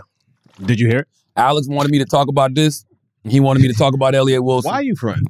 I gave him what he wanted. It's great. I give you what you want, Alex. So we didn't speak about it and say you had some choice. We did. I mean, I had some thoughts. All right. What are your thoughts? I'm curious just to hear what About what though? About what part in particular? not just in general because uh, you came up. I'm just happy to be in the. I'm honestly just happy to be in the conversation. Mm-hmm. Meaning that, you know, first of all, you know, always salute my guys. Salute to you. Salute Schulz. You know, Akaash, Mark, everybody for for holding it down for me. But you can only hold it down with facts, which you did. Yeah. Um, but I would say that I'm just happy to be in the conversation. You'll never hear me say I'm the greatest anything of all time, you know, and, and you'll never hear me say I'm the greatest radio personality of all time just because I have too much respect for the OGs that came before me. And I genuinely don't feel like that. I'm just happy to have put in the kind of work and, you know, created the kind of content that has me in the conversation. If you ask me who my favorite radio personalities of all time are, I'm gonna tell you Petey Greene. I've, I've always told y'all that. Y'all should go watch his movie. Um, uh, uh, Talk to Me, because you know, Akaash, I, I heard Akaash say that Howard Stern had a, a, a New York Times best-selling book, and then it turned into a movie. What other radio personality had that? Petey Greene, and it's a fantastic book. You know, um, I mean, fantastic movie. Talk to me. It stars Don Cheadle as Petey Greene. Taraji P Henson is in it. It's a great movie, and you'll see why I say Petey Greene is my favorite radio personality of all time. Petey Greene also had a cable access show. If I'm not mistaken, the first time Howard Stern was ever on TV, it was on, you know, Petey Greene show. My other favorite radio personality of all time, Howard Stern. You know, it's not even it's, it's, it's not even close. So for me, it's Petey Greene, Howard Stern, Wendy Williams. You know, Wendy Williams was one of my favorite radio personalities before, you know, her and her husband scooped me up from South Carolina and had me as her co-host. So other other than that, I gotta say Tom Joyner. You know, people don't talk about Tom Joyner the way that they should, but when it comes to being a public service, when it comes to being a public service, Petey Greene, Tom Joyner, the best of the best. But Petey Greene was also what some would consider a shock jock. You know what I mean? Even though I feel, feel the things he was saying, you know, weren't um shocking. He was just speaking the truth. And then I put uh, Angie Martinez.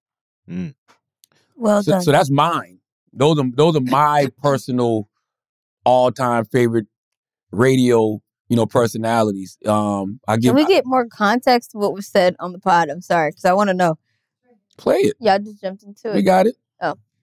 We're not just talking talent. Of course, I think this, this nigga's a fucking amazing. Great, right? I'm talking about you got to be able to mobilize and move an audience. If you could tell me, like, Howard Stern moved an audience to fucking Sirius. I seen Wendy move an audience to daytime TV.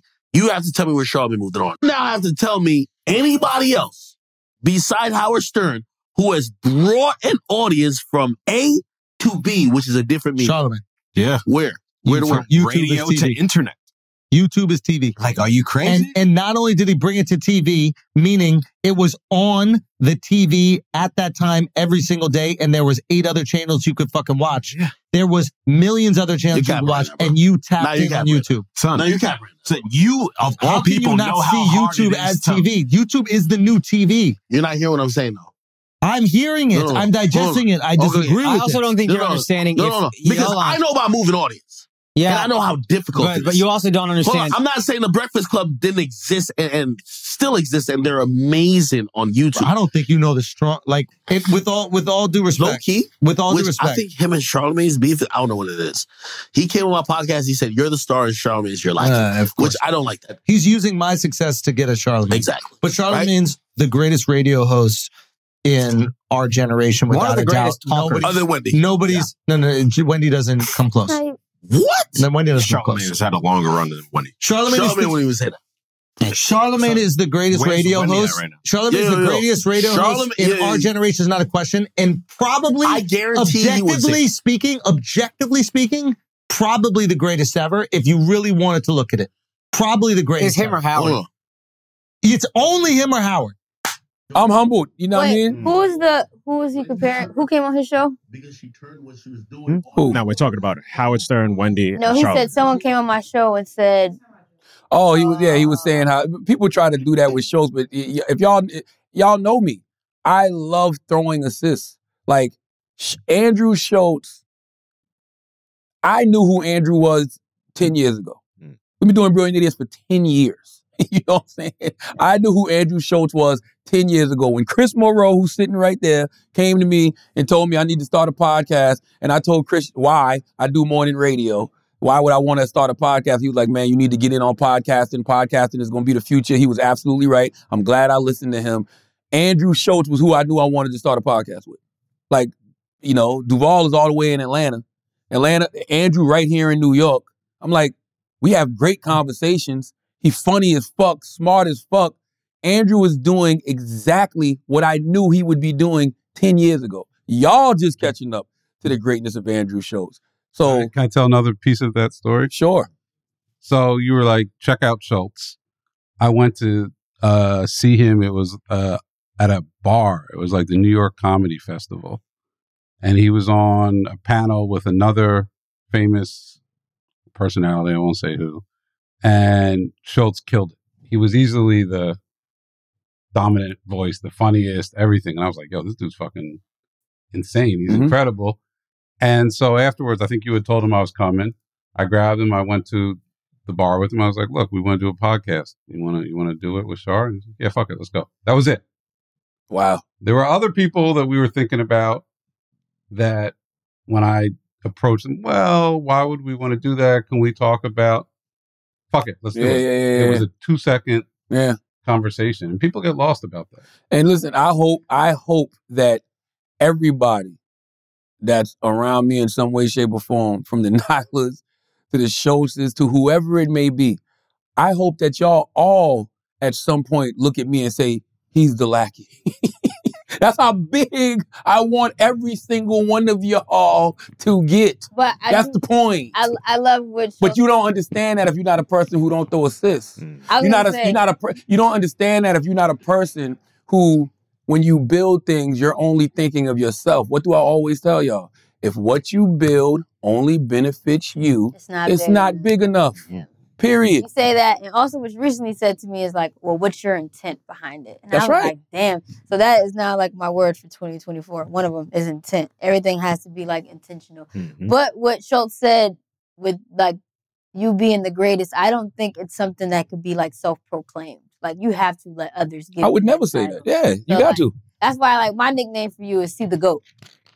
It's Mm. just I feel like you should change your name from See the God to See the Goat because I Mm. feel like you're a goat to me as well. But yeah, it would be lame of you to be like, yo, I'm the greatest personality. Because then you look like you look silly. Then You you, look look, like them. You look dumb. You Yeah. just do the work. Put your head down and do the work.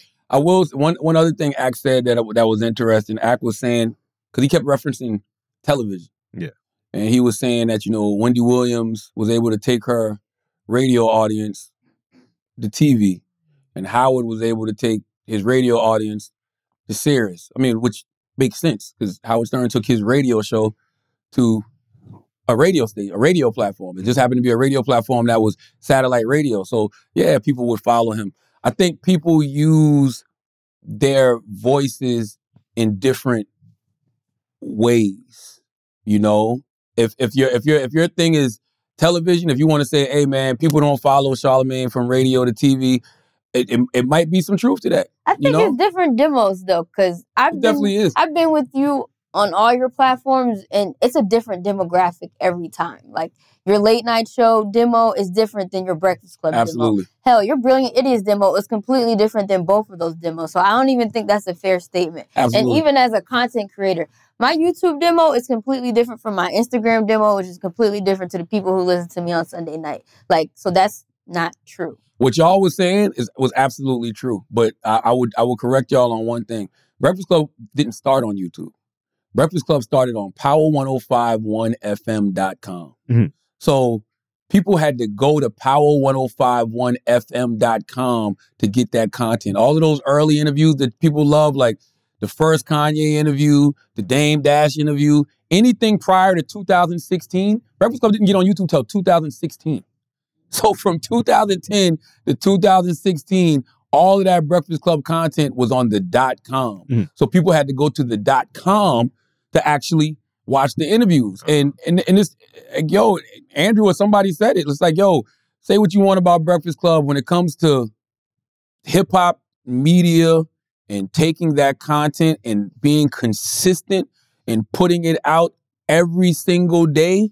That it wa- we we were we were we were hundred percent doing that. And I think we made that point of saying you took terrestrial radio to the internet, which I don't think I didn't Yeah. see any other radio station doing at the time. That's a fact. I mean, that was our whole thing. Because when I was doing radio in Philly and radio in South Carolina, I was always putting stuff up online. Like, like a lot of my first national looks is because I was posting stuff online. Yee we used to do that when she was on Shade 45. Envy would do that when he was on uh uh, uh Sirius satellite radio and on, you know, Hot 97. So it's like when we came together, we all do. We gotta utilize the internet in order to get, you know, our our content out there, and so that's why people started going to the dot com, and then we started putting content on YouTube. That's why when the breakfast we're doing a Breakfast Club documentary. The documentary is coming.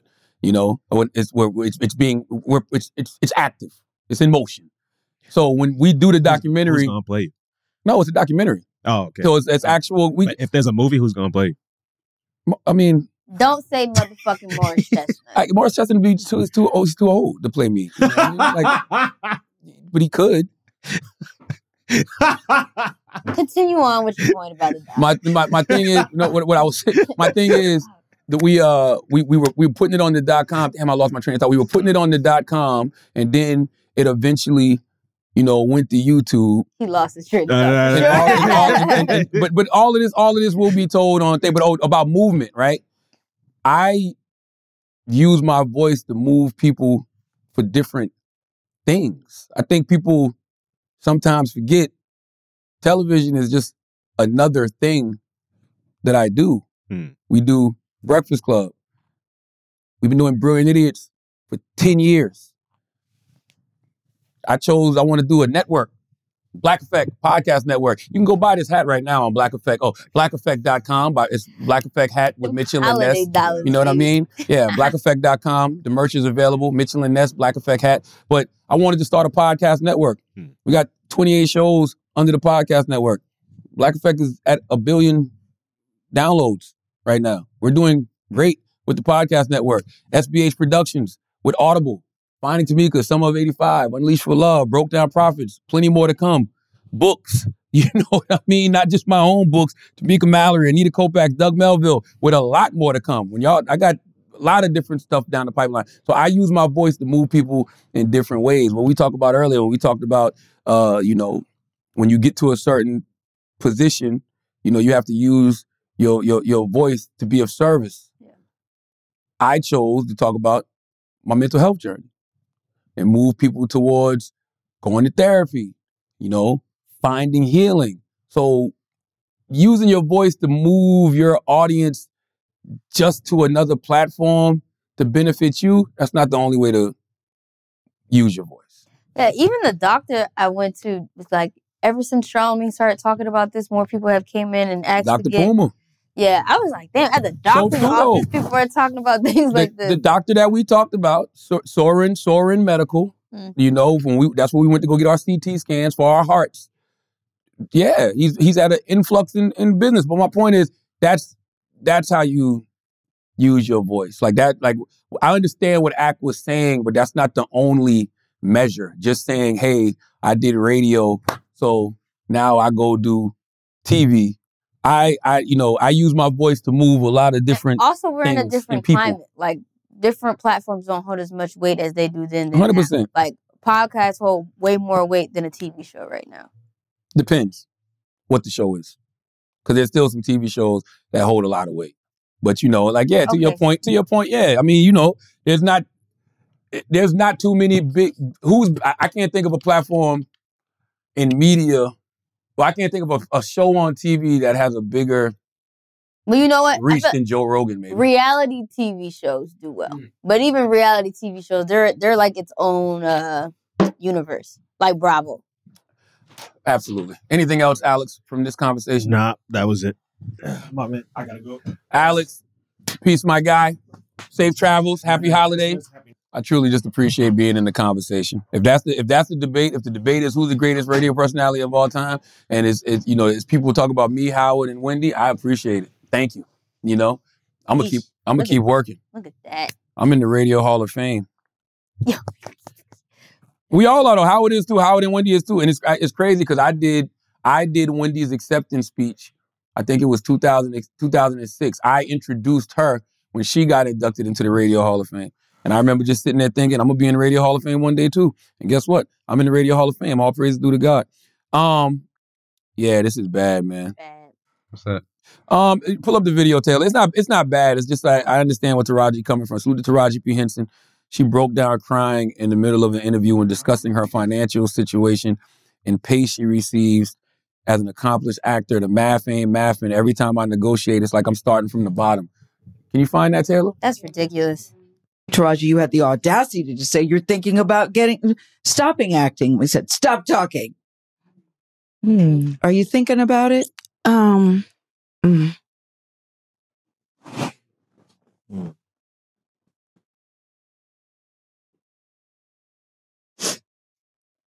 I'm just tired of working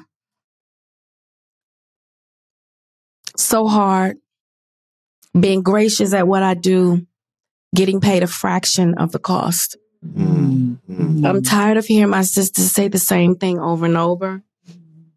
Um, you get tired. Mm-hmm. I hear people go, "You work a lot." Well, have to. Mm. The math ain't mathing. Mm. And when you start working a lot, you know you have a team. Mm-hmm. Big bills come with what we do. We don't do this alone. The mm. fact that we're up, is a whole entire team behind us. They have to get paid. So when you hear someone saying, "Oh, such and such made ten million dollars," no, that's not that. That didn't make it to their account. Mm. Know that off the top, Uncle Sam is getting fifty percent. Okay, so do the math. Now we have five million. Your team is getting thirty percent or whatever your team is off of what you grossed, not more. after what Uncle Sam took. Now do the math. Mm. So I just I'm I'm a, tired. I'm only human and and it mm-hmm. seems every time I do something and I break another glass ceiling when it's time to renegotiate I'm at the bottom again mm-hmm. like I never mm-hmm. did what I just did and I'm just tired. I'm tired. I'm tired. Mm-hmm. I get that. I get it that. wears on you, you know. Cuz what does that mean? What is that telling me? What is it telling me? Yeah. And what does it tell me? Mm-hmm. Yeah. Damn, You I know? love Taraji, man. I don't like this. And if I can't fight for them coming up behind me, then what am I doing? I'm sorry. Yeah, yeah, yeah. You're not, you're not going to appreciate that if you look at it through the lens of celebrity. Because the first thing you're going to say is ten million dollars. Like she, like she crying over, you know. But, but no, that that that is anybody who's working. Everybody feels, you know, underappreciated. You know, people feel underpaid. You know, especially if you constantly working, working, working, working. Because that what she does is very exhausting. You think And it's not? It's not like she gets a bi-weekly check. So even out of That's that, right. that's like a large lump sum that she has to That's live right. off of and figure out how to make ends meet. That's right. month. And those assistants and those lawyers and those managers and agents and everybody else, they get paid whether you whether you working or not. So you got to find a way to you know keep that income coming. So I, I get it. I mean, all she's basically saying is she's overworked and underpaid. Who can't who can't relate to that? Yeah. you know what I mean? Look at Taylor. Taylor about to cry now. I am. It's sad. No. It is sad. You know, and and, and you you overworked, underpaid. You know, you don't necessarily feel appreciated. So I get it. I get it. And I mean, you know, we can shower Taraji with all the love in the world. But that ain't gonna change me. That ain't gonna change the fact that she's overworked and underpaid. You know? So salute to Taraji P. Henson, man. That is yeah. That's that's sad. Um, what else we got, Taylor gang? On a better note, We need Black Hollywood. um, I don't know. I don't, well, you wanted to talk about which one? Cause if if we are doing our own things and we support our own shit, our dollar. Not really. I don't think that. Yeah, don't think I don't think that's No. necessarily true. we say that shit, but a lot of these motherfuckers just gonna get in position and do the same thing that these corporate people are doing now. That's why yo, y'all listen. Y'all can say what y'all want about Tyler Perry. I bet you, if, I, I I didn't see the whole interview, but I bet you if they had a conversation with uh, Taraji and after wh- who who gave her her biggest check, Tyler. Tyler goddamn Perry. Because and and you know for anybody out there in Hollywood, y'all can correct me on this if I'm wrong, but there's this thing called a precedent, and basically when somebody pays you something for a film, that is your precedent. That's what you go and you negotiate with. So if if, Tyler says, "Hey, Taraji, I'm gonna give you four or five million dollars for a film," now her precedent is set.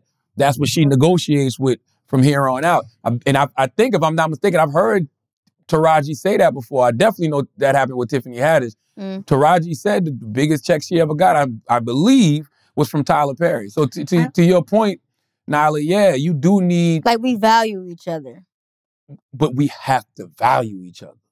You can't just be the black face in that position who's still underpaying people. Right, You know right, what I mean? Overworking and underpaying people. You still gotta you you have you just have to you, like you say you got to value folks. Like it don't matter being in the position if you're not going to value the person. So if the movie hits number one, they don't get any of that. It's all, it only goes to the writer. Depends like what kind of contract you got. You know what I mean? You might get a bonus for the movie hitting number one.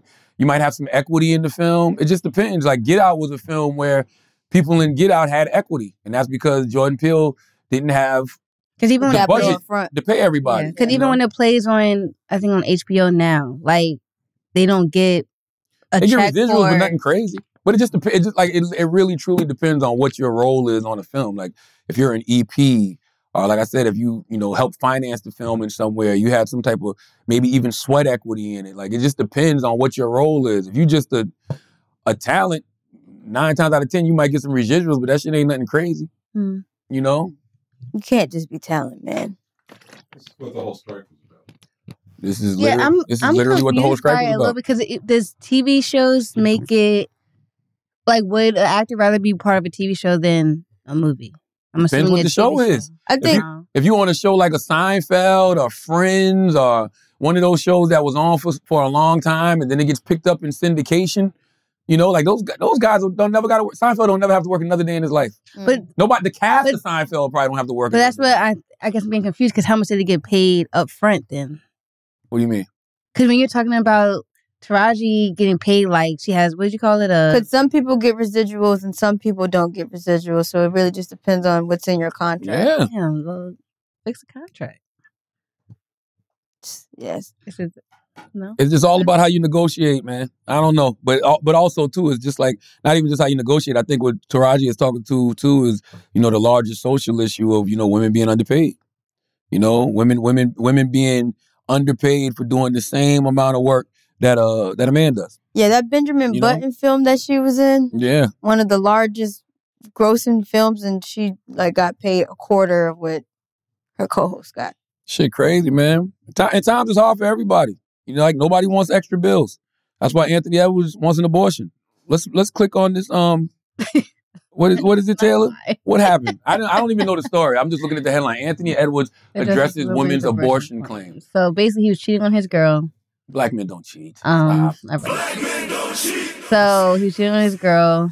Let me go back. To it. That's a funny. This is his girl. See, this is when neighborhood talking shit is funny. Go back to it. Let me read the headline. Anthony Edwards issues apology for telling his little side piece to get an abortion. Why you women say it like that? Side All women should be empowered to make their own decisions.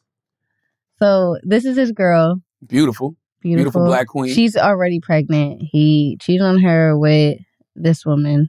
What did she want? Yo, why are niggas always cheating when their girl is pregnant? I don't. That's just disrespectful as hell. That is man. the worst time possible. Um. Well.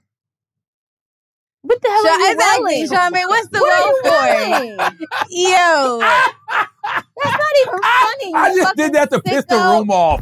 Come on, stop. You think I didn't know how y'all was gonna react to that? Man, Stop. so annoying. Okay, so these are the um. This is his statement. But that's why y'all women gotta say we pregnant. Cause if you pregnant by a man and you Sure. know you're not in the mood to have sex and things like that, even though pregnancy sex is amazing. If you're not in the mood to have sex and stuff like that, you gotta tell your man we pregnant. So whatever I'm not doing, you not doing. That ain't no hall pass just because a woman is pregnant. It isn't. That's why it's it's absolutely You're supposed it's the to- opposite. You're right. We in this together. Yeah, exactly. Yeah. That's why you're supposed to have that belt too. Then But- whenever I feel contractions, you feel it too. What? But men, but men have to think about that though. Men can't think, damn, what am I gonna do for the next nine That's the months? problem. Yada, Men yada, don't yada. think. That's That's a that's a fact. A lot. Of, I'm not gonna generalize all men, but a lot of motherfuckers ain't thinking. So what's the what's the story? Okay, yeah, he what's the story? he um. He just I made Him not comments in the trying- heat of a just moment that are trying not, not me to- not, not aligned with Let what I believe and who I want to be as a man. All women should be supported and empowered to make their own decisions about their bodies and what is best for them. I am handling my personal matters privately and will not be commenting on them any further at any further time. I mean, I don't I see mean, problem. so basically, he was telling her to not get the abortion. I mean, sorry, she was he was telling her to get the abortion, and She was saying it's difficult because Roe v. Wade got overturned. what? What? That's not what happened. Wait, what? Hold on, I'm bringing up the Texas. Hold on. Stephen A. Smith said something about it. I just, I mean, what's the what's the problem though? Like, what, like what what what did he do? He wanted his side piece to get an abortion. That's why I always tell people who are anti, you know, abortion You ain't never got the wrong person pregnant. That's really all it boils down Pretty to. much, everybody, everybody always disagrees with abortion until they married and they get, you know, somebody on the side pregnant. You got, let me see. Hell nah, I can't do this. I still have an appointment on the 27th. He's saying get an abortion. LOL. he handled that wrong. Not He LOL. did exactly. Not in the text message either. I still have an appointment on the 27th. Hell no, I can't do this. So now what? She said, What a great response. Get an abortion, lol. Honestly, I had an abortion with my son around two years ago, and I regret it every day. Huh? As in, like she Oh, don't want to okay. get another abortion. Man, you can't force a kid in the world. You don't know what it is yet. That's not the point. I said I had an abortion two years ago and I regret it. Yeah, but I don't want a kid. Just take the pill. you don't care about no one but you. You got the money. What did I say? You got the money. What's the hold up? Because now you finna make a. pro- How do we know this is him? I mean, Oh, he did apologize for it. You're right. Finna make what a problem exactly. I don't give a fuck. I've been nice this whole time. I don't bother you. I don't cause problems. Nothing. Don't speak to me like that. I told you I would because you want me to. So that's that. You talking about a life. Just be some. I don't know. Here's the thing, man. like- he handled this all wrong. A woman call you, say she's pregnant. All you should say is what. So what do you want to do? Exactly. That's I, it. But at the end of the day, too, I feel like it's both people's responsibility. Like, why are y'all having sex unprotected, or why are you not having backup plan? Because raw sex feels amazing. But still, like, it's always gonna be some type of I mean, yes. Every time you lay down with a person, that is the re- that's the consequences. You might get somebody that or STD, or an STD. right? Yeah. But is this? But I'm just saying it's both But raw I'm sex even- trumps all of that. it does, and y'all know it because the reality of the great sex with a situation is no, you haven't. I The- have. The, reality of the situation is we know these consequences every time we lie down, but we still choose to do it. Why? Because it feels that good. But also, now you know why crack is crack. what? Don't, don't How did you just try to? We're not. We're not Yo. there no more. Let it go. We are not there anymore. Okay, but yeah, so that's the whole thing that's going on. So what's the outrage though about it? Anything? They- About uh, oh, what Stephen A. said. yeah, I have she it shouldn't have shared private text messages. pretty much. Well, Steve- shit. I don't want to see half the shit y'all show all the time. Yes. But yes, I agree. Stephen A. seventy six years old. Let's Ready? hear, let's hear this. He's seventy six. No, he's not that old, but he, Anthony Edwards had to apologize because he is a public figure. Having said that, once again, here's the bigger lesson to be learned guard who you deal with. Once again, I'm singing that same old dance. It's none of our damn business who Anthony Davis is screwing around with, who he impregnated. He has a relationship with this woman and she put him on blast. She took text messages and revealed them to the public. I'm starting to wonder what repercussions somebody can have for having their privacy violated. That's what I'm wondering about. I'm hmm. not casting any aspersions. We live in a society, ladies and gentlemen. If Anthony Davis wanted her to have an abortion, respectfully, that's his business. We have pro choice and we have pro lifers all over the country. And I keep saying Anthony. Da- I keep saying Anthony Davis. I apologize. I mean Anthony Edwards. I'm Word. sorry. Got got his I was girlfriend. confused I for say a Anthony second. Davis Anthony so Davis' much is girlfriend for the swinging lake. on him we're right not now. talking about that. We're talking about Anthony Edwards for the Minnesota Timberwolves. Who I really get to talk about, who I would have loved to talk about involving basketball, but we got to talk about this because she violated their private affairs. She is a woman. She is free to do what she wants with her own body. This is America. Hmm. If she's impregnated and she wants to have the child, that is her business. If Anthony Edwards does not want her to have the child, that is his business. There's no laws he's violating because he wouldn't want the child. There are pro lifers and pro choice folks all over this country. Just like we saw millions celebrating when the Supreme Court overturned Roe v. Wade a couple of So years basically, he's saying back. it's none of our business. We saw millions lamenting it. Okay. She shouldn't have showed the Here's text, but he also shouldn't have texted that. He also shouldn't But I wouldn't have known Nutted if she in didn't her. show the text. A hundred thousand dollars is crazy for an abortion. I don't like this headline because it's not a hundred thousand for an abortion. It's three hundred and fifty dollars for an abortion. I don't know how much they cost now. And Three hundred nine fifty hundred. thousand for an abortion. I abortion. mean, three hundred and fifty dollars for an abortion, and nine hundred ninety nine thousand six hundred fifty dollars for her pocket. That's what that is. Because abortions don't cost no hundred thousand dollars. Stephen A. Smith isn't wrong, but he's not being realistic. And the reason he's not being realistic, he's got to understand the era that we're in. Everything Stephen A. is saying is absolutely correct. It is none of our damn business. I wish people didn't share this type of shit, but they do, and they will continue to because that's the era that we're in. Well, maybe he's trying to shame so that people stop. No, I think what we what what Hmm. people need to stop is sneaking around. What Right. people need to stop doing is thinking that they're getting away with things. You got a woman at home. Exactly. Black men don't cheat. Black men don't cheat. People not even mad about him cheating. They mad about the girl being pregnant.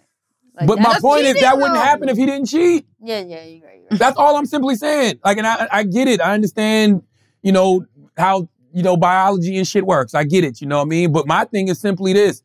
You also know the world that we're in, and you know who you are. Yeah. Anthony Edwards, you know who you are. You not these regular, regular motherfuckers. You are a superstar basketball player for the Minnesota Timberwolves. You know how much is on the line. You know what yeah, but he's young too, isn't he? Like twenty something. Yeah, but so what? Like uh, we, we got to stop using that young thing as an excuse because there's so many NBA players that have also been young who did not make those same mistakes. LeBron James should be your ball king. For all you motherfuckers that still like to scream that young shit, LeBron James should be your bar. You know how many basketball players came from high school to the league who didn't have those problems? The the the, the Ke- Kevin Garnett's. Who? Boy, Howard came from Terrible example.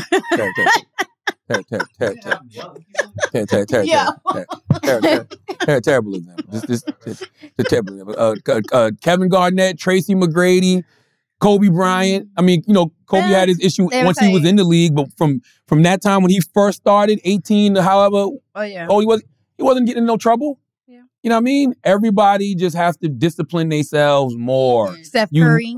You know what's at stake. Steph, you know what's at stake. Saying people are young, that shit don't fly. Cause you ain't young enough to take that hundred million dollar check. Yeah. You know? Yeah, man. Salute to Nicki Minaj too, man. Nicki Minaj sold 220,000 records. She hasn't put out an album in five years. You know, she's breaking all kind of records on the Billboard charts. I think that is a uh that's that's very impressive. You know, Nicki one of them ones. Like there's about there's five people who came from that era who we who we, you know, put up there. And it's, it's Drake, of course, it's Kendrick, of course, it's Cole, of course, it's Future, of course, and it's Nicki Minaj. And you know, Nicki's still one of them ones. you know what I mean? Five five years, he ain't put out an album in five years. The bars came through, 220,000 copies sold. You know, to what to say, 228,000 mm-hmm. number one album in the country. What she's just. I think she's the the woman with the most number one albums Yeah. ever, or something like that. So salute to Nicki, you know, and salute to the good brother Scarface too, man. Scarface's NPR Tiny Desk concert. You know, people are saying that's the best hip hop Tiny Desk ever. I'll tell you what, I ain't never watched Tiny Desk before Scarface. Really? No. And I watched it the other night and I went down a rabbit hole. I watched Wu Tang. I Jazmine watched Sullivan? um, No, Wu-Tang you- was great. You watched the juvenile one. You did. I never watched it in full. Oh yeah, juvenile. Yes, we did. Did I? Yes. Oh, I, I might have. Okay, okay. You're right. Oh, you're right. I did watch Juvenile. Yeah, you, you, I'm, I'm bugging. But I, you know, I, I salute Scarface just because I got Scarface in my top five, y'all. I tell y'all all the time. I got a top seven favorite MCs of all time, and it's Nas, Jay Z, and it's not in no order. Nas, Jay Z, Ghostface, Scarface, Killer Mike, T.I., Jeezy. That's my top seven of all time. So when I see Face getting his flowers, I'm like, yeah, Face one of them ones. Face provided the soundtrack to my life growing up. You know what I mean? Like, and and, and the, the illest thing about Scarface that I love the most, he's nothing like his music.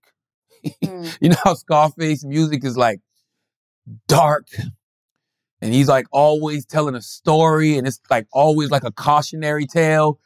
Scarface is the most fun-loving, happy, unserious, wanting to crack jokes all the time person you ever gonna meet. And that makes me love that man even more, man. So salute to Brad Jordan, man. I really wish uh Scarface and Willie D would, you know, get on better terms and start doing the Geto Boys Reloaded podcast. You know, we had the Geto Boys Reloaded podcast on the Black Effect iHeartRadio podcast network. It was a fantastic podcast. You know, they had the, the last episode they did together was Willie D addressing his issues with Face because Face did the Grammy celebration uh, without him, and they haven't done one together since. But I really wish that you know they could put that behind them and uh, get back to doing the podcast because they were they they not only are they amazing storytellers. You know, people get on there with with Face and Willie D, and they they say things they don't say other places. So salute to them. Um, uh, Meek Mill celebrated the passing of Pennsylvania's probation reform bill. Salute to Meek. Um, I also have to say, D1, my guy. Salute to D1. D1, the criticism you had of Meek and you know Ross and others. It's moments like this that I wish you were just as loud about, my brother. You know what I'm saying? Because, you know, this is real world change. What we were talking about all podcasts, real world change. Go back to the headline, Taylor. Go back to the, the Meek Mill headline, please. Oh. Taylor hates me. Taylor hates me. She just hates me. She hates me. She, My she got- she bad, gotta hate my me. bad. You gotta hate me. There's no way. There's no way you did that on purpose. You, you gotta hate me. It's impossible. It's impossible. See? It's, okay. Meek Mill um, celebrated the passing of Pennsylvania's probation reform bill. What is that? What does that say?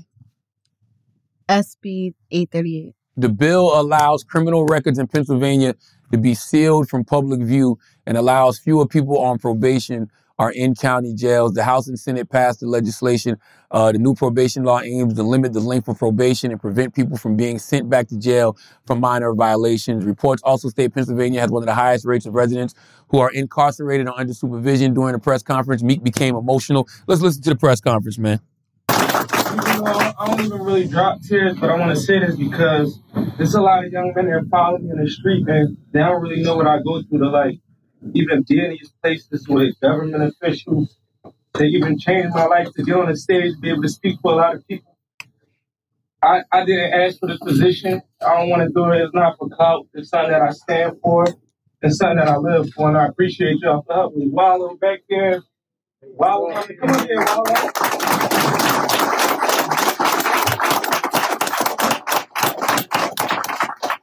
I want to use my man as another example because he, he's somebody else that came from greater sport.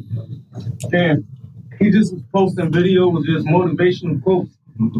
And I used to just post Wallo because we don't really got people where we come from that come from those environments and can change up and still hold the weight. I could be in a room with, it don't matter if it's people from my neighborhood or if it's people like Michael Rubin or if it's people like the governor and still be myself and still contribute to my neighborhood. So I just wanted to get that out and just let that out because I never really say much. And changing the law today will really like help a lot of young men. I had a lot of friends die in Philadelphia, go to jail, and I'm here to represent for them today. I can't even really use my voice.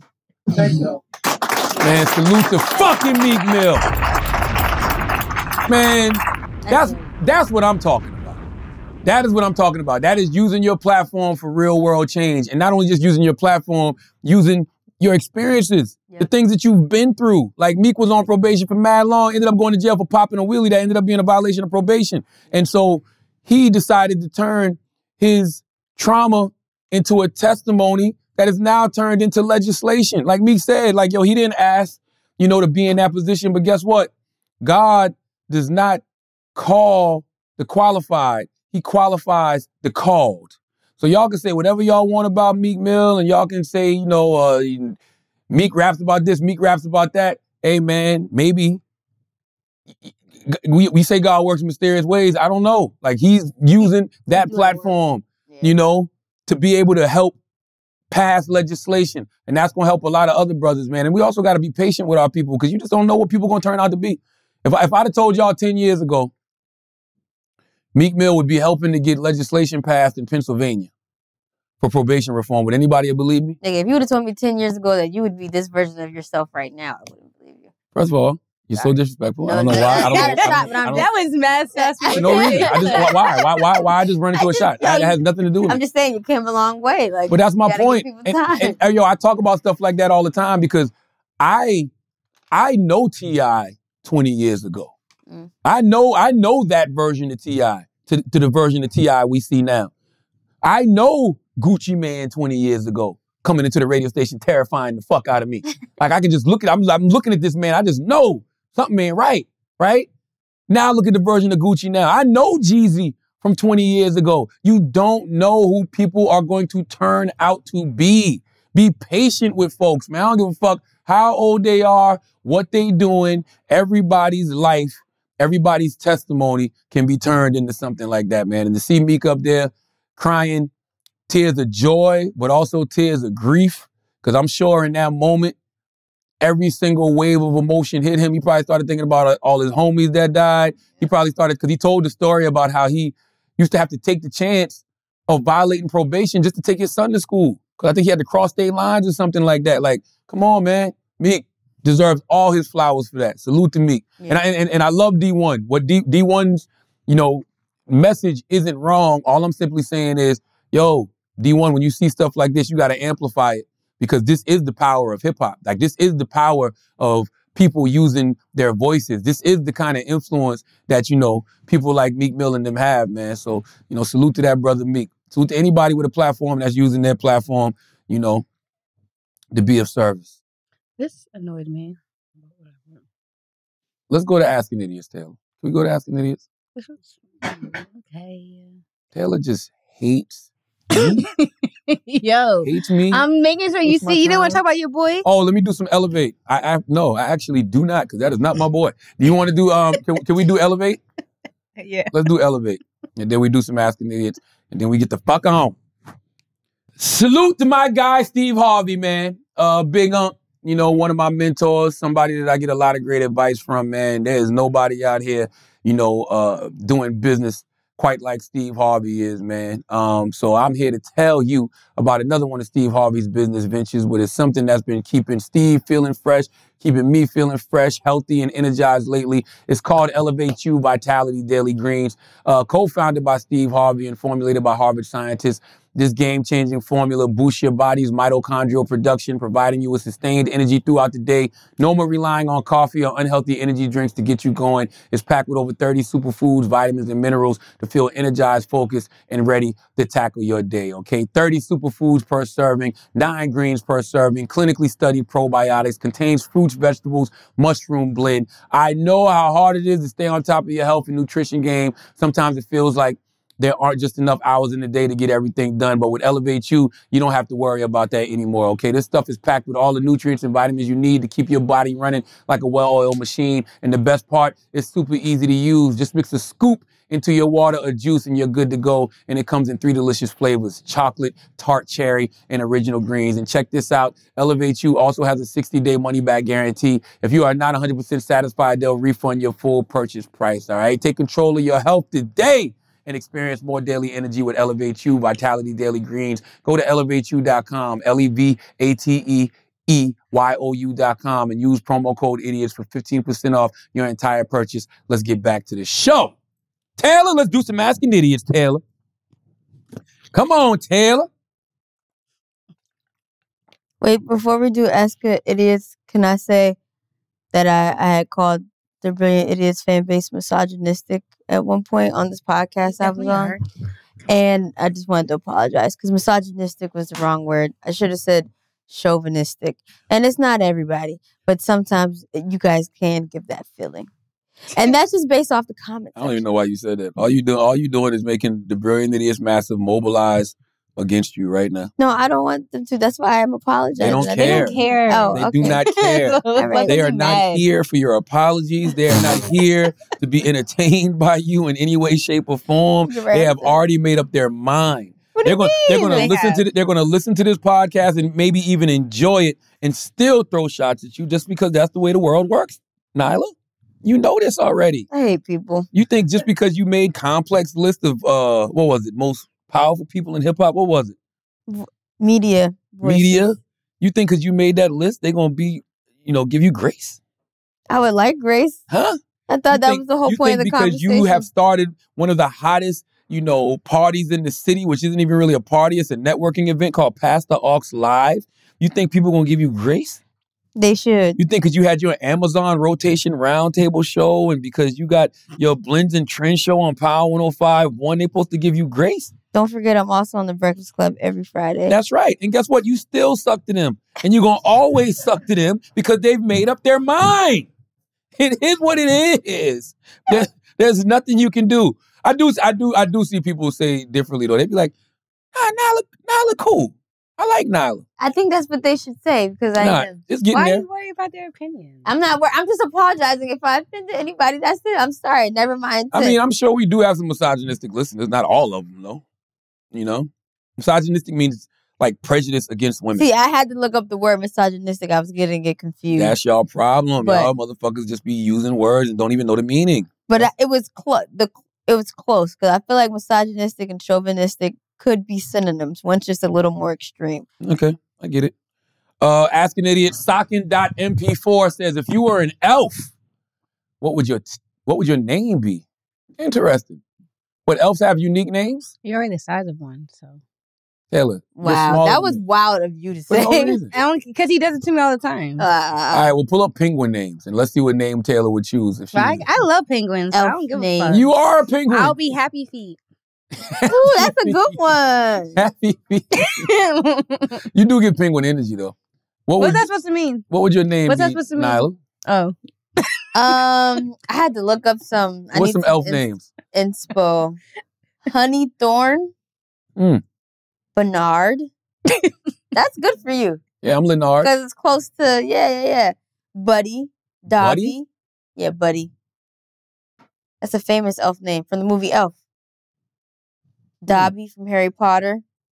oh, Dobby, I like that. I, I, I would, yeah, I, I'd probably just be Leonard. I think Leonard is a nice little elf, cool elf name. Lenny.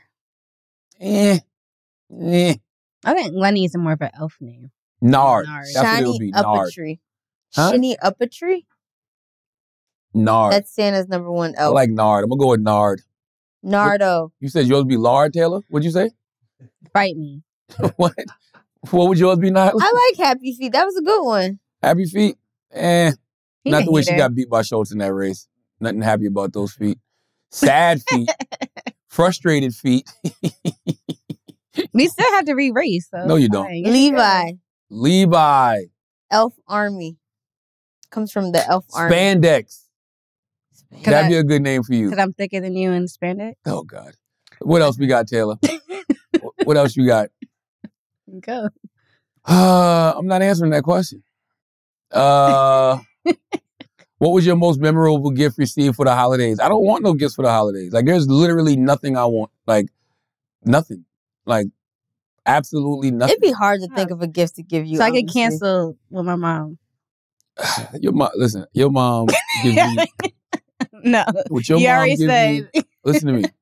What your mom gives me is amazing, and she already knows what I want. That's not a gift. I need y'all to put context That's in a this love conversation. offering. No, what, He what was my he was what- my dad to punch him in his mouth. Because What- what because without no, I know y'all, so I know what to talk about. But this conversation sounds. He wants my dad to punch what me in his Taylor's mom gives me is not a gift; it's a love offering. My nigga, stop playing with me. It is. You wouldn't Yo. would you call your mama's pie a gift? Even pie doesn't A sound pie like the that right she word. bakes, like apple pie and sweet potato pie. Whatever it It is. I just said your mama pie. It is Yes. food gasm for sure. And I love it when she cut. I love it when she cuts it for me, The word and it's already in these Come on, slices. between when orgasm. when your mom cuts it into like First the all, perfect stop. V. She never cut a slice for you. So Yes, she relax. No, has. she hasn't. She did at No, the radio didn't. station one day. She cut it. I mean, it was the perfect. It was V. me then. She No, I saw her she didn't cut it. cut. No, she didn't. She even had the spatula. She cut it and then she pulled it up and she said, "Come here, baby." no, she didn't. She said, "She said, she said, come here, Charlotte." She would never disrespect her She husband. said, "Charlotte." I didn't say she. What? What? That's why, why disrespecting is, her why husband. And she's saying, pie- "Come here." Like I wish she She's would. She's an older woman. They call every person Excuse baby. me. Excuse me. Relax. older- Relax. Older But women my- don't call people but- baby. Yes. But not my not a mom. part of this. She, She only did call me. ba- Your mom no, never called me baby. No, Taylor? she didn't. Wow. No, she didn't. Wow. You got confused with mama. Wow. But not wow. my mom. Mama, mama definitely called me baby. Mama Exactly. Mama, Mama definitely definitely, but not my mom. I'm not gonna show you the DM. Now you're so. but I don't have a um I don't have a memorable gift because I don't want anything. Like I like like I don't. I like I like I like doing stuff for the kids, that's the most important. That's the funnest thing to me because you know I got young kids, so there's nothing like watching them be excited about opening gifts. Like that's literally the the, the Do you greatest still gift. buy your kids toys? Because I put a halt to that. Yeah, my, it's funny because my, my my my my wife this year said everybody gets one gift. Oh. Cause it's like yo, they get all year around. That's that's the problem with Christmas. It's like if you if you if you're if you're giving all year round and you getting what you want all year round, why at the end of the year do I gotta be forced to go out there and find something to buy you? Like that's I don't like that pressure. Yeah, I gotta go out there and fight people because there's thousands, millions of people all in the city and shit like that just to buy you one gift. Like I don't. I feel like people go online now. Why are you still shopping in the store? This is a great question. Cody Dot Croft, what crime would you commit if that meant that no one could ever commit that crime again? Cody, I don't know if there's a movie like this, but that is a, this is a fantastic premise. It's a little sick though. It is, but it's a fantastic premise. Like, what crime would you commit if that meant that no one could ever commit that crime again? The final crime. Would you get caught though if you made the crime? That's another good point. I mean, it would have to be murder, right? Because murder is the one murder you can't come back from that in no way, shape, or form. I feel like some people. So it would have to be. I, I, it would have to be murder. Like if, if nobody ever got murdered ever again, Who would be the person you murder? I already know who I would. What? I will you see this murder. sick motherfucker dressed in all black like the Omen. Did you hear this motherfucker? You can take this out. She asked me a question, then stopped it to say, "I already know who I would kill." I do. who would it be? Um, what's that guy's name that killed Trayvon Martin? Oh, George Oh. Zimmerman. Not mad at that. But I don't wish death on nobody. I also think m- maybe it would be murder for me if I had to pick one. Probably rape. You would rape someone? No, So nobody doesn't- deserves that, especially like young kids. I That's- feel like- Absolutely, that shit kills my heart. Like Oh, men yeah, or you women. Right. Damn. I, I feel like Damn. that- so you would, so you would have to commit that. No, I know. Oh I, I my didn't- I'm saying for the movie. We talk about a movie. That's- First of all, you don't have to That's take this very question dark. so literal, Taylor. What do you Jesus mean? is a hypothetical. you looking at you you looking at Nyla in disgust. Ooh, you No, would do no, that? no. It's a hypothetical question. I'm not looking you do not have to take this literal at all. I'm just saying a- it's, that's dark. That like to is. imagine like this is a fun high question to ask. This is a good high question. Cody, this is a good Yo. question, yo. He probably high right now, honestly, when he wrote this. Ah, child, yeah, because child molestation is crazy. Bad. Yeah, as, as somebody who's been molested as Right. a child, yes, I understand. But murder though, I don't know. because with murder, like there's no coming back from murder. So that means people are just gone. You know what I mean? Not saying that that trauma. You've does- also said at one point in, in the context of a different conversation that sometimes people know when it's time to go. What's that movie I watched where some people are, and I'm not, I'm not justifying murder at all, but the guy, like oh, uh, God, uh, frailty. Frailty, One of my favorite where movies. God was using that person to get rid of people who God needed. Did you watch Frailty? Yeah, Did you like it? it was interesting. You told me to watch it, and I How- did. what and It is was it? interesting. Frailty was great. But I'm saying, like, Now that's a good example because in Frailty, this dude was committing a crime, yes, but the people he was murdering deserved to be murdered. How um, is according to God's list that he was getting from Yeah. God. See, I don't know. I don't. I, I don't even want to dip in that though, because then you know, like the white people who be killing black people be like, I was told by Right? whoever the hell they Yeah. praising. You know what I mean? Yeah. Like that's just not justified. Yeah. How old is that movie? Oh, it's old. Oh, oh wild old. You Wild should old. watch it though. Wild old. Did you watch Leave the World Behind? Did anybody watch Leave the World Behind? The Obama movie. Yeah. I started it. I didn't finish it. Fantastic film.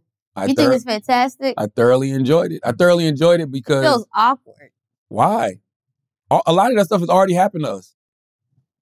Is it fictional or not fiction? it's just, I, I mean, it's fiction, but it, it, it's it's not like that couldn't happen. Like when you see Mahershala Ali break down the three stages of how you could destabilize a country, and he's like, take away their technology, so nobody can use their phone, nobody can contact each other. You take that away, that causes instant isolation. Then the second one was um misinformation, so you spread misinformation, you know, all over the place. And then the third one is we'll take each other out. It'll be coup d'etats, coup d'etats every everywhere. You know, we won't be knowing what's going on. Everybody gets on edge, like, and that's exactly what happened. And it it happened in the movie in 48 hours. COVID took two weeks to shut shut our shut our whole shit down. Two weeks, the whole country was shut the fuck down. Economy needed a bailout within two weeks. America's a fucking house of cards. So when you watch that, when you watch that movie, it's just like, you know, nothing's happening in that movie that um can't happen in real life. What else we got, Taylor? Let's do two more. What is the first step in being healthy? Diet. 100%.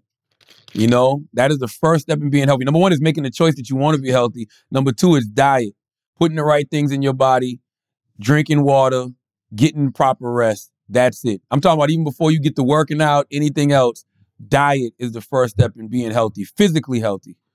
Chris, who's always sick, he has some um Take it, yeah, take it from me. Uh, diet, and then you have to find. Well, water is part of diet, but like you have to find an activity that's going to give you a relief from stress I would in say this environment. mental discipline. Well, but that's that's how you develop the diet. That's how you stick to the diet. That's how you build time into your schedule. It could be running, could be swimming. You gotta like could be gardening, commit to that. could be fishing. Something when you check out and let everything else come way down. That's What I- that combination. what I like about what both of y'all just said, y'all didn't just talk about physical health. You know what I mean? Because a lot of times when we talk about health, we only think physical. Physical. You know, but physically, mental, physical, mental, and emotional health is super important. Mental might be a little bit more important than physical nowadays.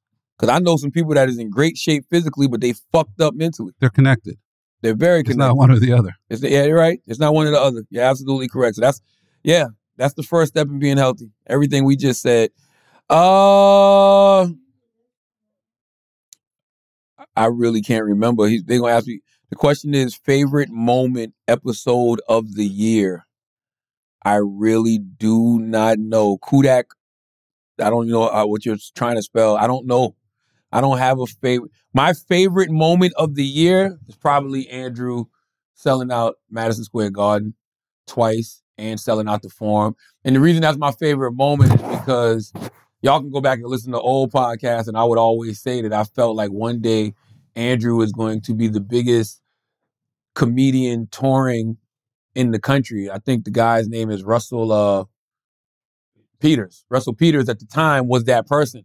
And I saw Andrew in that space. And so when Andrew was selling out all these big arenas overseas, salute, love that, you know, but you know, as he would even say, it's like kind of like the Latin pop star thing. You big over there, but can you do it over here? So I, I knew once he started coming over here, he was going to do the same thing. So now, being that I love to be right about things, I can talk my shit because he sold out Madison Square Garden, you know, twice, and he sold out the Forum and selling out arenas all over the United States of America. So for me, honestly, that's my that's that's that's been my favorite, at least moment of the year. Episode of the year, I don't know. I I, I got to think about that. I got to think about that. Uh, what else, Taylor? Let's do one more. What about the lip one? The lip one. Yeah. What lip one? Putting your lip on this dick.